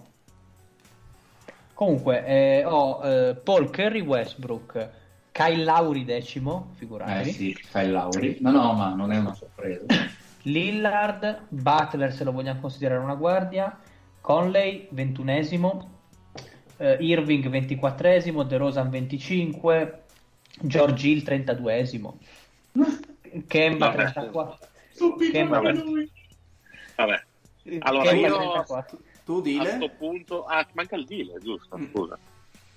Sono d'accordo con Curry perché comunque è una guardia generazionale in questi ultimi dieci anni, ne abbiamo parlato in maniera abbastanza esaustiva in tutti questi anni di podcast e abbiamo tessuto le, le lodi addirittura in una, una stagione particolare è stato affiancato per eh, risultati, per statistiche Michael Jordan, poi ovviamente è tutta un'altra pasta, però Kerry insomma credo che valga Non la ci siano citazione. discussioni. Sì. Sì. E Eh, sono d'accordo eh, co- Dimmi. No, no, dico no, eh, su questo siamo tutti d'accordo. Sì, Eh, io lo vedo con primo Curry, però in realtà non così tanto. Cioè lo vedo primo, ma perché ha cambiato il modo di intendere dell'NBA, che è un merito enorme, e perché comunque ha vinto titoli, ha vinto tutto, però lo metto primo per quello, ma secondo me se uno avesse detto che miglior, il miglior playmaker degli ultimi dieci anni è Chris Paul, che ha fatto un 2010-2019, al contrario di Curry che ha giocato qualche anno in meno, io ci sarei stato. Ma infatti comunque- io li ho, messi, li ho messi tutti e due e ho eliminato il problema. Io Chris E Paul. Paul no, ce l'ho nell'altro quintetto. nel Anch'io, quintetto. anch'io, sì, anch'io ho messo Chris Sì, Paul. sì, anch'io, anche- anch'io nel secondo, poco davanti a Curry, ma perché Secondo Curry, me- ripeto, ha un altro merito. Ok, e su Curry ci siamo, facendo però un ragionamento proprio di prestazioni nella decade, secondo me Chris Paul eh, è molto meglio di Arden come continuità, cioè Chris Paul ha, ha preso i Clippers che erano una squadra eh, con una cultura proprio sportiva infima e li ha portati ai playoff di peso praticamente. Ci sta che io non, io non lo considero una per me guardia vuol dire proprio shooting guard e quindi Eh. non ci metto Curry, non ci metto Paul per una questione di ruolo che per me non è quello, molto semplicemente. Mm-hmm. Almeno nel primo, quantomeno nel primo quintetto che è più facile, dopo magari nel terzo quintetto un minimo di adattamento l'ho fatto. Nel primo Beh, quintetto però, io ho cercato di attenere. Io invece faccio... Hai detto gli ultimi anni di Arden, hai detto quelli più, più straordinari, ha sempre giocato da point guard di fatto. Quindi Beh, non, quel ragionamento realtà, lì... Secondo me non, non, sono così d'accordo, nel senso che Evio ha tenuto tantissimo palla, però penso abbia sempre giocato con un playmaker di piano. Però, però io posso senso... essere d'accordo no, su Arden se no, Wade non sì. passa, nel senso no, su Arden primo quintetto ci posso stare. Per me... Per, per, me, per me sì, nel senso che se allora vogliamo attenerci tecnicamente a questa definizione, allora LeBron è un playmaker, nel senso che voglio dire, allora LeBron sì, sì, è chiaramente un playmaker negli ultimi dieci anni cioè, per me Arden rimane chiaramente una shooting guard nonostante tutto, perché altrimenti cioè, rischiamo di avere un po' delle, delle cose un sta, po' anormali. Altrimenti diciamo che Picasso è uno stronzo, che Raffaele una merda. Grande citazione. Grandissima situazione. Sei un leghista di merda, però.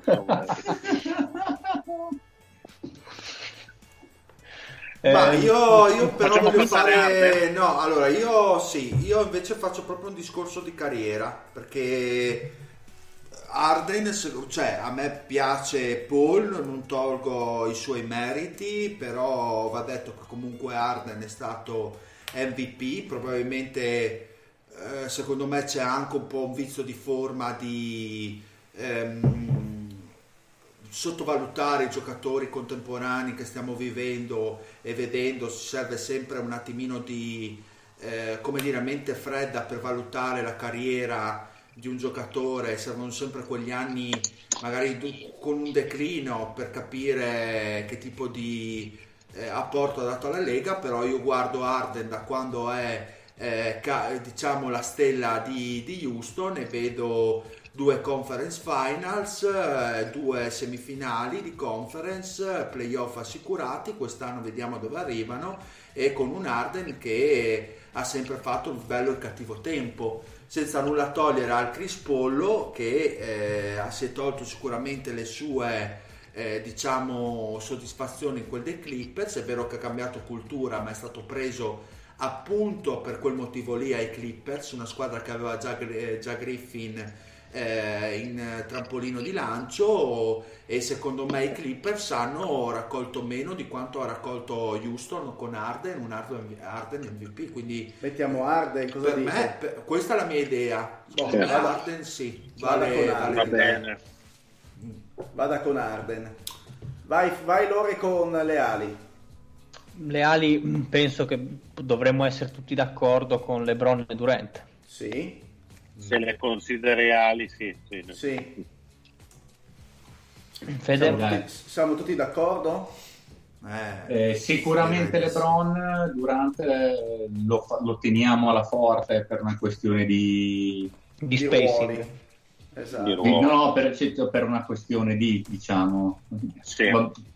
Ok, ma più che altro perché altrimenti nel senso che se l'alternativa Durenti nella forte sarebbe qualcuno di molto pe- di tanto tanto tanto peggio certo, di Durenti, intendo, certo, nel senso che certo. fai entrare sì, gente. Beh, di, di, dipende, c'è quello che ho messo centro che si potrebbe mettere nella forte. Draymond Green o Anthony Davis? Raymond. Anthony Davis. Anthony Io ho messo Anthony, Anthony Davis centro. E ci sta, io l'avevo fatto, poi l'ho tolto dal primo quintetto in centro perché alla fin fine la realtà è che la maggior parte della sua carriera lui l'ha giocata dalla forza. Ma Anche se chiaramente un scusate, per fare una piccola provocazione, Team Duncan? Uh. Non credo, non nella decade. L'ho pensato, ma non nella decade. Eh, non lo so, perché comunque fin quando è rimasto rilevante. Vi posso fare un'altra era, provocazione fino al, al 2014. Vi posso, vi posso fare un'altra provocazione mm. allora. E vi mm. propongo, sì. se vole, visto che Davis c'è questa diatriba su ala forte o centro, come centro il, il giocatore che ho messo nel secondo quintetto come centro, cioè Dwight Howard. Io ho messo, no. io, ho messo io no. Howard l'ho messo nel terzo. Nel secondo ho messo, vabbè, poi ve lo dico poi. Ma, ma Howard, eh, no, com'è, no. Tutti, com'è tutti gli anni migliori di Howard sono tutti compresi dentro, cioè sono, arrivano al 2011 gli anni migliori di Howard, secondo me. Beh, anche, problema, 2000, anche 2011, 2012, 2012, 2013. Sì, ma è già indietro, ma è già indietro il problema è che non ci sono tantissimi centri, eh, perché c'è o DeAndre Jordan. Io ci ho messo Marcasol. Eh, io Marcasol l'ho messo nel secondo. Sì, no, no, ma io ho messo Draymond Green come centro primo. Ah, hai messo ah, Draymond Green come primo centro. Sì, se, se, mi mettete Davis no. mi va benissimo lo stesso, detto, mi sono detto che comunque non è così corretto perché lui bene o male ha giocato alla fo- è chiaramente un centro che non vuole giocare da centro, però quello è, nel senso che se tu vai a vedere ha giocato molto più dalla forte che da centro in questi anni. E mentre Draymond Green comunque... sì. gioca tutti i minuti più importanti li giocava tutti da centro. Però lì. siamo abbastanza lascivi, abbiamo visto sui ruoli, molto da All-Star Game, quindi direi che... Beh, allora comunque guarda, nonostante tutto, un'ode al, alle non cifre, ma all'impatto sul campo, ai risultati ottenuti, all'importanza nei titoli, metto comunque Draymond Green. Io sono d'accordo perché secondo me è un impatto in generale maggiore sulla sì, Lega. Sì, nonché un impatto proprio sulla Lega nel ruolo di playmaking da lungo, cioè ha, ha cambiato alcune regole del gioco proprio. Io resto, esatto. su, De- io resto su, Davis invece. Io, e ci sta. Io, io, sono d'accordo con voi comunque sul discorso del cambiamento del ruolo, però io mi fermo a un secondo quintetto, anch'io sono con Davis nel primo. Tu dile? Ago della bilancia? Ma è una difficile scelta perché qua c'è uno scontro tra un grandissimo talento come Davis che però non ha raccolto ancora... Non ha raccolto niente. Non ha raccolto niente e dall'altra parte abbiamo Green che è un giocatore atipico, secondo me manifesto dell'NBA contemporanea, che i titoli se li ha portati a casa e per me hanno un peso non indifferente. Poi io devo anche un attimino, come dire, tirarmi via dalla testa questo bruttissimo vizio di eh, considerare, siccome è un centro atipico, Green non considerarlo centro, e quello è un pochino il male. Però in effetti è il ruolo che ha giocato. Eh sì. Diciamo che è il ruolo che gli ha dato maggiori fortune. Eh, soprattutto nei momenti decisivi. Cioè. Io per questo, siccome stiamo facendo un all cioè un, uh, migliori giocatori del miglior quintetto degli ultimi dieci anni, bisogna anche tenere in considerazione secondo me i risultati raccolti in questi ultimi dieci anni e sostanzialmente anche il fatto che i tempi richiedono questi tipi di giocatori qua quindi sì, anche perché non ha mai fatto più di un secondo turno di playoff Anthony Davis eh. no. per quanto sia un giocatore fenomenale poi, poi, eh, pro, poi probabilmente poi probabilmente Davis se lo rifacciamo tra un 5 anni raccoglierà gli auguro anche eh, più di Green. hai voglia. Anche molto di più di Green però per ora parlando 2019 direi che può starci eh, Green. Quindi anche io metto Green ero tentato più di mettere Davis. Sì. Io invece nel, nel, primo quintetto metterei la, la venente fanciulla che è appena arrivata su Skype. Eh sì, direi proprio di sì. Eh, negli Assholes eh, gioco. non voglio sapere il ruolo però. Eh. Quindi ti, ti, tirando, tirando, le somme. Allora, tirando le somme. Tirando le somme per la redazione.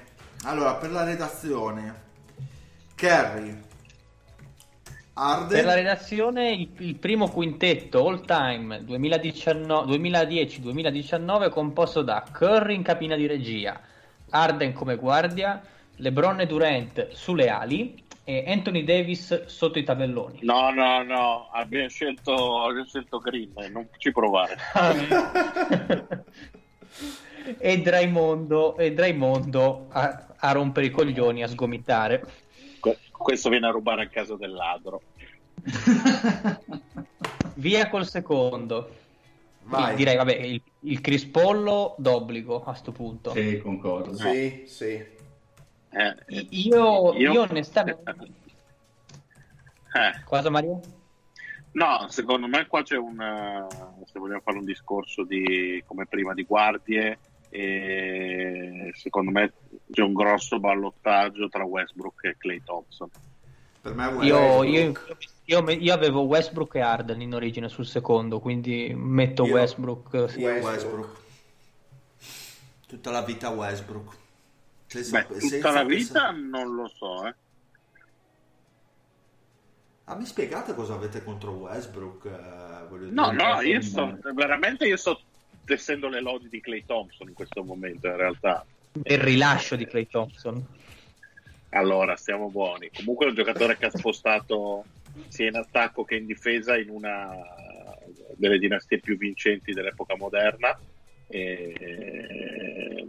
È vero che Westbrook ha toccato delle stagioni, dei picchi soprattutto a livello statistico e ci sono stagioni in cui anche davvero da solo ha portato ai playoff uh, eh, i Thunder e non, certamente non lo sminuisco, anzi per me è un ballottaggio, nel senso che comunque non è, non è scandaloso che lui sia in questo discorso, solo che vorrei premiare la completezza e la costanza di, di un giocatore che secondo me è stato fondamentale in questi anni per Golden State, che non alla pari di Kerry, ma quasi quanto lui ha dato modo di sviluppare un sistema che ha rivoluzionato tutta la Lega. Io tendo a essere d'accordo su Play. Ma io sono per Westbrook. Anch'io sono, sono per Westbrook. No, no, nettamente, nettamente più no, forte capisco. se vogliamo, però stato su Westbrook io ho la tara del, del non so quanto poi in un clima di altissimissimo livello secondo me è stato strumentale a volte per le sfortune di Oklahoma che per le fortune nonostante cifre quello che vogliamo in, da MVP e un MVP all'Iver sono nel senso enormi cifre però deve essere il primissimo, secondissimo e terzissimo terminale. E a Houston quest'anno da secondo insomma però sinceramente se poi valutiamo i, i migliori quintetti secondo me le, le, le, statistiche hanno comunque una certa rilevanza eh, lasciando Bo, stare... io per le guardie devo dire che ho proprio diviso nettamente tra, playmaker, tra quelli che per me sono playmaker e quelli che per me sono guardie non ho fatto poi no io ho fatto una cosa un po' divisione. più all'all star quindi no sono stato più gruppi. flessibile con le ali personalmente le ali accetto un po' più flessibilità perché però è, davvero è, è, lo stesso discorso di Arden e Green cioè di Arden di Green e, e Davis tutto sommato eh, se è passata prima quella linea, penso che si possa valutare anche qui un, uh, un impatto generale su una squadra super vincente. Chiaramente faremo discorsi diversi se 2015-2016 fosse andato in un'altra maniera quella finale di conference, soprattutto gara 6 dove guarda caso signor Clay 11 triple hanno sostanzialmente distrutto le velleità eh, dei Thunder eh, e hanno sostanzialmente smantellato quella squadra. Boh, ragazzi, cosa dite? Non lo so, io ho votato allora, prima per Green. Uh... io, io per quello che era. Io per quello che ha rappresentato, per il tipo di giocatore, comunque per il fatto che abbia trascinato comunque i Thunder uh, ai playoff, comunque prestazioni di un certo tipo, tendo a preferire Westbrook pur riconoscendo la grandezza e il rilascio di Clay Thompson. Guarda, mettiamola così, io non lo voglio votare, votatelo voi così io voto Clay e passa chi volete voi, ma io ho la coscienza pulita. Ah, bravo, siamo in due. Quindi Dile, sei sempre tu l'uomo che deve decidere. No, no, beh, ha già detto, insomma. Quindi Paul e, e Westbrook. Mm-hmm. Mm-hmm. Ok. Ali. Ali, Ali, Beh, io qua sono. Kawhi sta... sicuro. Sì, eh, esatto. No, allora, io ho messo George a questo punto. Io, io ho messo, messo Leonard e George. Eh, per forza a questo punto, secondo me. Eh, no, no, Leonard e Anthony Davis, scusate. Ma no, ah, messo, non lo mettiamo centro nel secondo quintetto? Io centro nel secondo quintetto ho forte la candidatura di Margasol. Io sono d'accordo, però a quel punto se abbiamo deciso di considerarlo centro, eh, sì, infatti. Uno, eh, Leonard tutta la vita. non è che facciamo il cazzo che volete. Quanta acrimonia, Mario. Ma a questo punto facciamo Leonard, George e Davis. Cosa dite? Sì, va bene. D'accordissimo. Perfetto. A questo punto, una volta deciso che lo volevamo fissare al centro, chiaramente secondo me. Ottimo. Quindi, ricapitolando, vai Lorenzo, vediamo se sei stato attento. Qual è il secondo quintetto? Chris Paul e Clay Thompson. Il coglione. Chris Paul, Chris Paul e Westbrook, Paul George e Kawhi e in centro Anthony Davis. Ottimo. Bravo.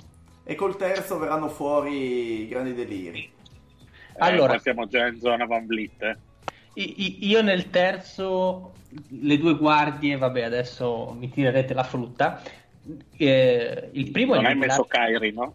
il primo è Kyrie. Lillard, il secondo è Kyrie. Ecco qua. Anch'io, condivido. Ma no, no, aspettate un Cioè, attimo. No, no, no, Clay no, no, no. scusate, Esatto, no, no, no, bra- bravo Mario che me l'hai riportato, me lo riportavo dalle Eh, altre no, parti. vabbè. no. Lillard e Clay Thompson. No, no, scusate. Ecco, gi- già meglio, già molto meglio. Io rimango su Irving e Lillard. No, no dai, no, non puoi tenere Thompson fuori anche qui. La prendo sul personale. Eh, l'immagino, ma mi piace sentirti così, così infervorato. Gli altri? Ma, eh, ma eh, Clay Thompson a questo punto sì, tutta la vita. Eh, non puoi non eh, tirarlo fuori la Eh, guardia. Sono, secondo me, Lilla, nonostante il mio amore per Irving, eh, e che Irving comunque ha vinto un titolo, è vero, con eh, Ma di LeBron. carriato. È un carriato Irving. Diciamo che gli ultimi due anni di Irving al massimo vanno contro la sua reputazione che a favore. Esatto, Eh. Sì, è questo che mi ha portato un attimino a riflettere. Vorrei premiare Lillard che è sempre una PG estremamente sottovalutata e le fortune e gli odi di, di Lorenzo sono tutti per lui perché è lui che sostanzialmente ha portato sempre la squadra a quei risultati e No, no, ma a, me Lillard piace tantissimo. È la squadra in cui gioca che mi sta sui maroni. Io metto Lillard davanti a Irving comunque, Sì. In, questo- Sì, sì. in questa decade. Allora mi, il- allora mi faccio piccolo piccolo. Eh, È impossibile dicevo. per te, zio. Ma dipende cioè, da che fino a due anni parte. fa non avrei avuto dubbi a favore di Irving in realtà. Eh, quindi abbiamo detto Lillard e Clay Thompson sulle guardie, giusto? Mhm. Sì. E visto che mi avete tolto Paul George perché me l'avete messo nel secondo, io adesso qua ho un buco che pensavo di riempire con Butler, ma perché non trovo nessun altro. Ah, io a sto punto ci metto Giannis. Giannis. Allora io ho messo Antetokounmpo e Blake Griffin. Griffin. Io, ho, io avevo Griffin e Gio- A me Gia- Giannis sembra un Che po' poi troppo. io ancora più che, che Blake Griffin ci potrei mettere la Marcus a questo punto. Io, Sì. io ne ho anche, io ne ho anche un altro. Kevin Love? L'ho pensato, però no. preferisco la Mm. Marcus, semplice, sinceramente. Ma eh, ritornando al discorso greco, a me io non l'ho proprio considerato perché alla fine ha fatto tre anni, due anni e mezzo a grandissimo livello. Verissimo, verissimo, verissimo. Però è Diciamo, Però- diciamo, però è anche diciamo tre vero completi che- perché comunque il 2016-2017 sono 23 punti e 9 rimbalzi di media, insomma. Sì, è anche Cioè, vero che in tre anni ha tantissima- dato, ha dato quanto magari alcuni giocatori in 10. Eh. Eh, qui sono d'accordo con lo zio. Eh, Ma- L'impatto che ha avuto in questi ultimi anni è qualcosa di devastante. Oh, poi se vogliamo È comunque una cosa che ci ricorderemo. dico di no, eh, però No, anche E- perché Lorenzo, dammi un'alternativa al posto di, di Giannis. Carmelo Anthony. vaffanculo. Eh, bravo. no, no, adesso qua stavo cercando. Eh, b- appunto dico, non mi fa impazzire, però Butler mi viene da pensare. Adesso stavo un attimo Cioè, scorrendo. Butler alla fine cosa ha dato a parte un'annata a Chicago terrificante dal punto di vista positivo, ecco. Oh, se, se vogliamo possiamo fare anche un Griffin la Marcus, molto molto atipico, sinceramente. Che a me onestamente non dispiace. Anzi, Ma scusate, Io, ma, ne, io ne metterei uno solo, però, insieme a Griffin, uno di questi due. Ma se mettiamo, adesso voglio fare un'esagerazione io, so che molti di voi hanno messo Gasoli, io metterei Howard come centro a questo terzo quintetto, se mettiamo, uh, non so, Aldridge a questo punto.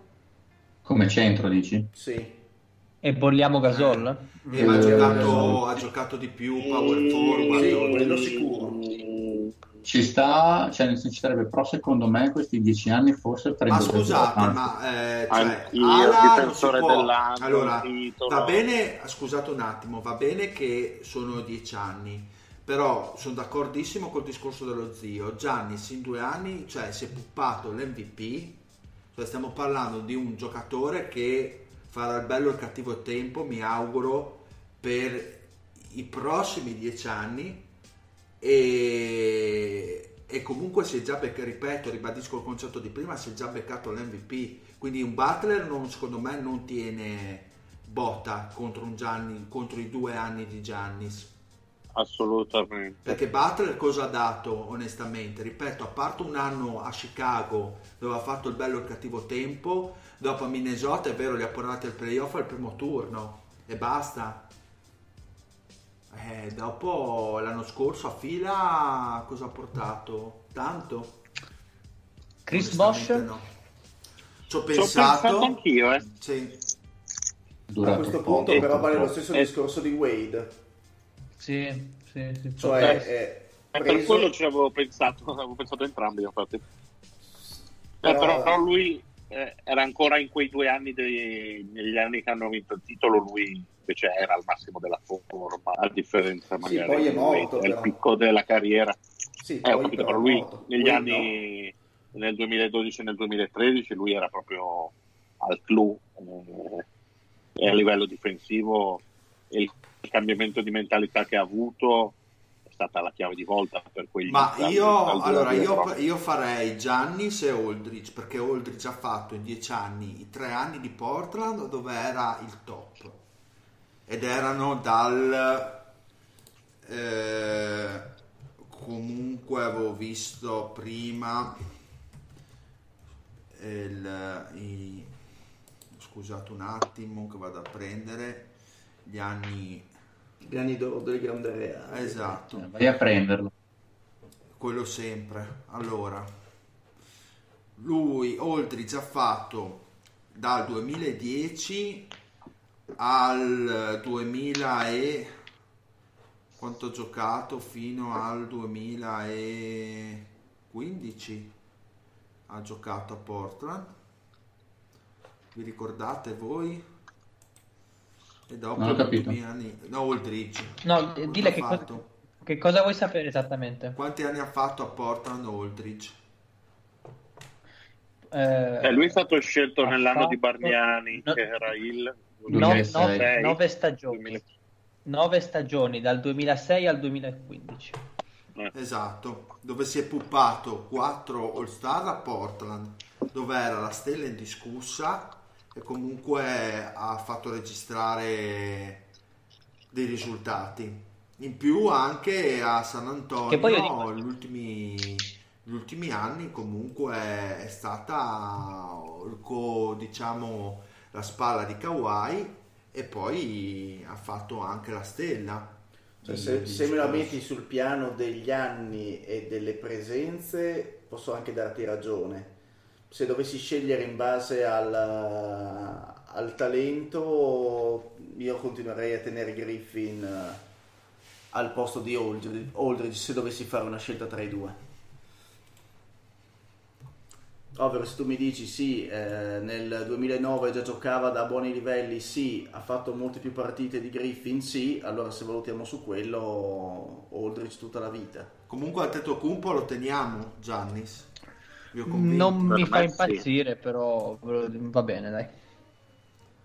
Eh, quindi cosa diciamo, Aldridge o, o Griffin? Io sono più per Aldridge. Anch'io. Anch'io. Eh, siete già in tre allora. Mm-hmm. Io avrei votato Griffin. Ok. Grazie Mario. Centro. Fa un piacere. Io Howard. Gasol, a stu- a stu- Ma Gasol.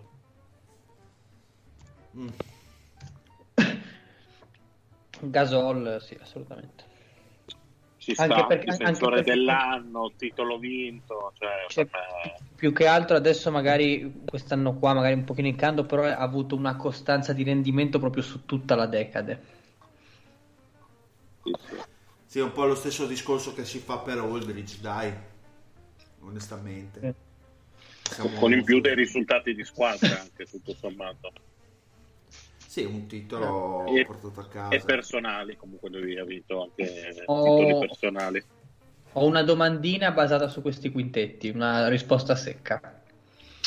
Eh, vi, vi, vi, chiedo, a parte Giannis, che lo sarà probabilmente, chi vedete voi di questi ultimi tre draft che potrà essere inserito nei quintetti all decade del 2020? Gli ultimi tre draft? Doncic. Facciamo 3-4 Doncic, sì. Jamorant. Eiton. Mm, quello mm, sono so, meno eh. sicuro. Quello sono già meno sicuro. Se va avanti e continua il miglioramento potrebbe arrivarci non mi viene in mente il nome adesso andate avanti ci guardo ah Dio eh, se fa se Tetum, bisogna, bisogna ancora vederlo in regular season però se fa eh una stagione. Cioè, potrebbe arrivarci comunque. No, eh, bisogna vederlo in regular season, però se fa le stagioni di pre-season non lo metto dentro, ma per, per dire un piccolo disclaimer, se fa le stagioni di pre-season Zion Williamson sicuramente, se fa gli stessi rendimenti, poi vediamo. Eh. Beh, eh, Ben Simmons negli ultimi anni comunque, sì? alla fine della prima stagione, tre anni che gioca, e lui ci sta sicuramente. Ah, Embiid, Embiid. Ah, Embiid sicuramente. Beh, già iniziano a essere... Però il Simmons non è negli ultimi tre draft. Eh. Però è tre anni che gioca perché è stato scelto no. quattro anni fa, no? Esatto. Ha saltato il primo tre, anno. Eh, io, io, io, mi attengo pedissequamente a ciò che ha detto Lorenzo. Beh, ha detto 3-4 ultimi 3-4. Ah, io ho capito solo 3. Vabbè. No, poi ho aggiunto un 4. Io, per ah. esempio, uno che onestamente faccio fatica a vederlo, che potrebbe sembrare una bestemmia ora in questo momento storico, è Jokic. Jokic onestamente io faccio fatica a vedermelo perché non credo che avrà una continuità di carriera che gli permetterà di essere interessante. di essere nel, nella decade del 2020 mm. mentre al contrario invece uno che secondo me adesso il deal si toccherà potrebbe avere dei margini infiniti è Devin Booker. Ah beh ci sta.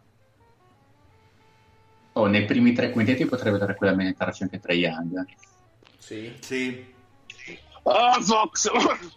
Eh? Eh? Fox? Cosa hai Fox? detto? Fox hai detto? Beh, Fox ma, è una ma non so. Allora, sì. Fox. sì, hai presente l'immagine di Giovanni che fa di, con la mano tesa fa ma Giacomino, Giac- ecco, sono uguale verso di te. zio, zio. Ma boh, è, Ma, so- è ehm, invece tornando al discorso di Jokic, secondo me sarà mh, mm, ho paura che la sua valutazione dipenderà tanto non dalla sua eh, dalle sue performance individuali che saranno sempre quelle bene o non male eh, magari avrà ovviamente delle stagioni di picco come l'anno scorso quest'anno non, eh, non sta avendo quel tipo di statistiche però insomma mi aspetto che possa poi arrivare a quei livelli perché probabilmente si sta anche mantenendo. Però dipenderà tanto secondo me la percezione da ciò che otterrà Denver nel proseguio del suo eh, mandato come stella indiscussa dei Nuggets ho paura che non dipenda appunto dalle sue prestazioni singole, singole. più che altro dire tra le altre cose è in un ruolo in cui c'è tanto talento perché comunque Towns, lo stesso Davis che ci sarà anche l'anno prossimo. Embiid. Embiid, esatto. C'è tanta concorrenza. Però è un, po', è, un po', è un, po', anche il discorso di, di, Booker. Sì, ci potrebbe stare perché già adesso è, un, una delle guardie elite a livello di, di scoring, però dipenderà la percezione sempre di, di noi dipenderà dai risultati che riuscirà a ottenere ai Suns o in carriera se dovesse lasciare i Suns eh, avanti con gli anni perché fino a quando Beh, rimane comunque io ti rispondo limbo... che dimmi? Cioè, ti, ti, rispondo che abbiamo messo tranquillamente Westbrook nel secondo quintetto per eh, dire eh, come percezione di la stessa cosa. Sì, vabbè, ma Westbrook cioè, comunque, cioè Westbrook ha, ha eh, fatto sta- una, una, stagione dove ha preso dei, eh, dei derelitti, li ha portati comunque ai playoff in tripla doppia, voglio dire, è un, MVP. Sì, non è adesso capisco la percezione di Westbrook, eh, cavallo pazzo, eh, il discorso che fa il Fede, che sono tutti i soliti punti critici che, che, si toccano, però io voglio ricordare anche che eh, un giocatore quando fa eh, determinate statistiche ha un impatto di un certo tipo eh, all'interno della sua squadra e riesce nonostante le limitazioni a portarle a dei risultati alti, quello vale a mio avviso. Poi si possono fare tutte le punte alle cappelle. È un po' lo stesso discorso di Doncic, no? che magari ne abbiamo parlato, perché non metterlo nella rincorsa all'MVP quando sta portando una squadra di derelitti a essere con le sue prestazioni singole, è vero, c'è la dinamica dell'allenatore e comunque Carlisle eccellenza della Lega, bla bla bla, però insomma stiamo parlando di un ventenne che con le sue performance eh, sta facendo arrivare a grandissimi livelli Dallas e non a caso secondo me si è anche infortunato perché a forza di giocare a questi ritmi mi sarei sorpreso che potesse continuare mm-hmm. a fare 82 partite questo tipo quindi io metto questo disclaimer Booker 26 punti a partita 6 assist a partita segna da ogni posizione squadra di derelitti però eh, vero, mal allenati, eccetera, bisogna, però bisogna vedere quando porta la, le vittorie. Onestamente, adesso come adesso, rimane un grande punto di domanda. Io che sono fan no, no, di Booker... Sta parlando degli anni prossimi, si parla degli anni prossimi. Eh, staremo a vedere. Sì, io rimango molto dubbioso. Cioè, nel senso, sì, però aspetto. Yes. Aspetto. E altri mh, Embiid sicuramente a me vengono in mente. Però stiamo parlando di eh beh, sì. già più in là con sì. gli anni, ci perché se no ci buttiamo dentro anche Towns. Sicuramente. Ma sì. Eh. Sì, però, sì, certo, certo. Però ovviamente andiamo un po' indietro, gioc- però ci stanno. Sì, sono giocatori che sono già al quinto anno al quinto anno dei professionisti, però, quindi però sì, nessuno altri, è entrato nel prime grande, altre grandi sorprese, onestamente non ne, non ne vedo. Vediamo di 2017 così. No, ci sta, ci sta, su Tatum, sì, il pensiero su Tatum ci, ci potrebbe stare tranquillamente. Eh sì. Eh, beh, eh, Siakam. Eh, giusto, bello Siakam. Ci piace Siakam. Perché no? Mitchell, Adebayo. Sì, certo. Sì, Adebayo potenziale ce ne sono tanti. Eh, cioè, nel senso, anche quelli un po'. Abbiamo detto i nomi quelli più, più grossi. Abbiamo detto i nomi più grossi, però ci sono quei paio di giocatori, anche Collins di Atlanta, se avrà un certo tipo di crescita per dire. Eh. Quello è forse un po' più difficile secondo me, cioè può essere ottimo giocatore, però prime sei forward dei prossimi dieci anni è tanta lana. Mm. Non è un suo demerito. Eh, io sono però... molto, molto, molto curioso di vedere sia Cam cosa sarà nei prossimi anni a Toronto. Molto curioso. Già questa stagione sono, lo, lo seguo con una grandissima lente di ingrandimento. Bene, direi che abbiamo concluso Bene. ragazzi, siamo arrivati, sì, direi che possiamo direi andare sì. agilmente i saluti. Ok, perfetto, ciao zio. Ciao a tutti. No, che e... saluti, devo dare la soluzione del gioco. Ah, porca puttana. Ah, è vero, è vero, è vero, è vero. Allora, no, io stavo che... già con la palpebra calante. Bene, allora dai, eh, soluzione al get to know. Allora, magari se volete provare a indovinare voi, ovviamente tenete eh, sì. fuori voi stessi. Allora, il Radical sì. Chic che parlava di, di cinema. Il dealer. Il dealer. eh, ovviamente il dealer facilmente riconoscibile, uno dei suoi argomenti, uno dei suoi grandi cavalli di battaglia. eh, Poi... per, quello pieno, per, quello è pieno, di donne. Eh. Eh, poi avevamo il eh, rancoroso verso la Patelo e il Pato in generale. È il Pato. Lo zio le- o Leddy, direi Leddy. No, eh, no, lo zio secondo me è quello del grande Mario. E quindi questo chi, chi dite? Io dico il Pato che parla di se stesso. Ed è, ha ragione il Feder, il maroccano, Grande. ovviamente. Ma questo è un messaggio vecchissimo, eh, si parla Ma il proprio modo di- parlare era del maroccano. Perché Non facevo ancora parte del podcast. Esatto. Eh, ma, lo, ma lo zio parla in maniera più, più- più diretta, più, eh, più meno diplomatica. Sì, sì, lui era comunque diplomatico. Avanti, avanti. Poi aveva- avevamo il- l'esperto di moda e qui c'è la grossa zio. sorpresa. Eh no, lo zio secondo me è Patrick. grande, grande Mario. Invece la grande sorpresa è che invece è Lorenzo, mentre mi consigliava il vestito per il matrimonio dello zio, quindi Ma c'era trappolone che- sviato tutti, bastardo. La grande Bastardo. sorpresa è che non c'era la sorpresa. Ma no, c'è più avanti la sorpresa, tranquilli. Poi abbiamo sei un mito Marione E Eh, zio. questo qua è lo stile dello zio. e invece il Simeone Eh, me lo ricordo mo- molto bene Grande. risposta, in risposta a una mia proposta di trade alle 2 di mattina No. e io poi, attenzione, alle 2.04 gli ho scritto questa trade. Alle 2.16 mi sono reso conto che era una cazzata incredibile che tipo mi, ho- mi aveva aumentato la fanta media di 1,6 punti, ma era una cosa complicatissima. Ho detto no, guarda, fai finta di niente e lui la mattina quando si è svegliato si è trovato tre messaggi di questo psicopatico e Sì, ne detto, fatto una un risata. Marione, ma... Cioè, Eh, vabbè. un Poi avevamo la- il- l'erotomane di Sailor Mars Ah, è ecco, lo que- zio. questo è un trappolone. No, questo è per, il per esclusione. No, questo è lo zio. Eh, Questo è lo zio, questo è lo Sailor zio. Mars sempre nel cuore e anche un po' nel E nel culo. culo. Esatto. E poi abbiamo l'ultimo che è il Bach. Eh, questo è fatto. E, e- qui c'è il trappolone perché chiunque abbia detto Pat si sbaglia perché figurarsi se Pat si sarebbe mai sprecato a scrivermi, quindi no, eh, ne- nessuno mi ha mai scritto questo messaggio, quindi era qui il trappolone finale. Ah, ok. Chiunque quindi- abbia detto Pat perderà dei punti, sappiatelo. Parlo Nessuno con te, detto Pat. Omi.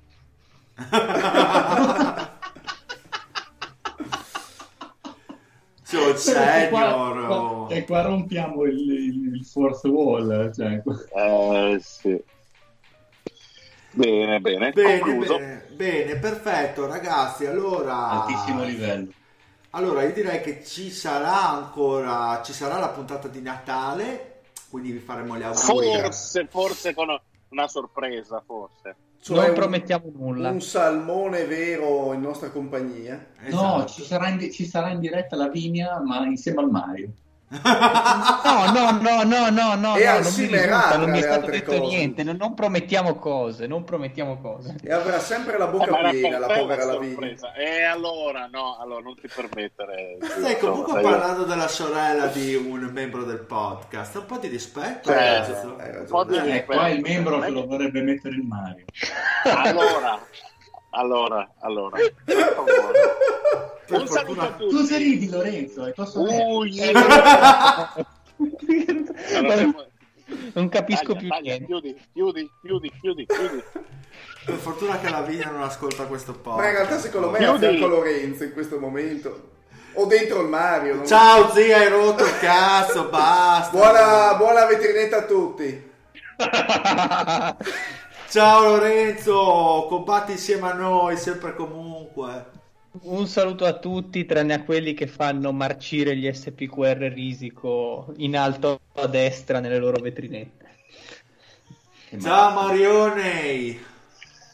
Buonasera a tutti, un saluto a quella nobildonna, a quell'angelo disceso dal cielo che è la sorella di Lorenzo, che non si merita questo trattamento becero di voi, eh, come dire, mm, Puzzurri. porchi maschilisti, mercificatori della donna.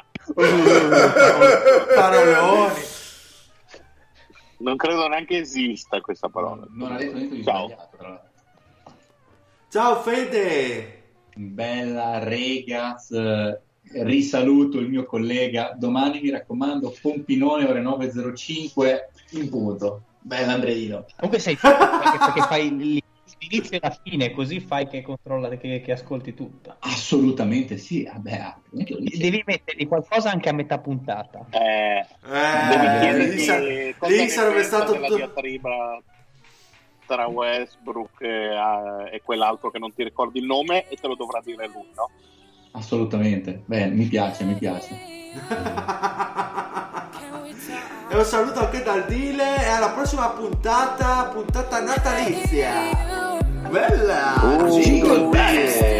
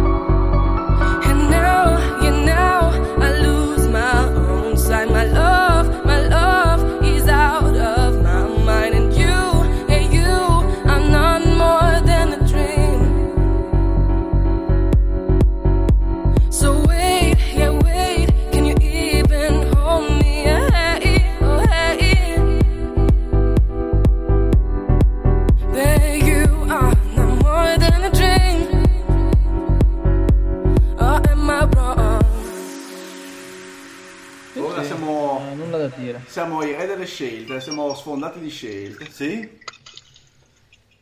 Siamo peggio di Mori. Eh, vedete di non farla fine di Angel. Eh no, adesso iniziamo, dalla prossima estate si inizia a operare. Eh, guarda lo zio, già si sfrega le mani. Eh, io ho già appunto i giocatori. Prossima estate, prossima estate andiamo col bazooka, col mitra, andiamo a caccia.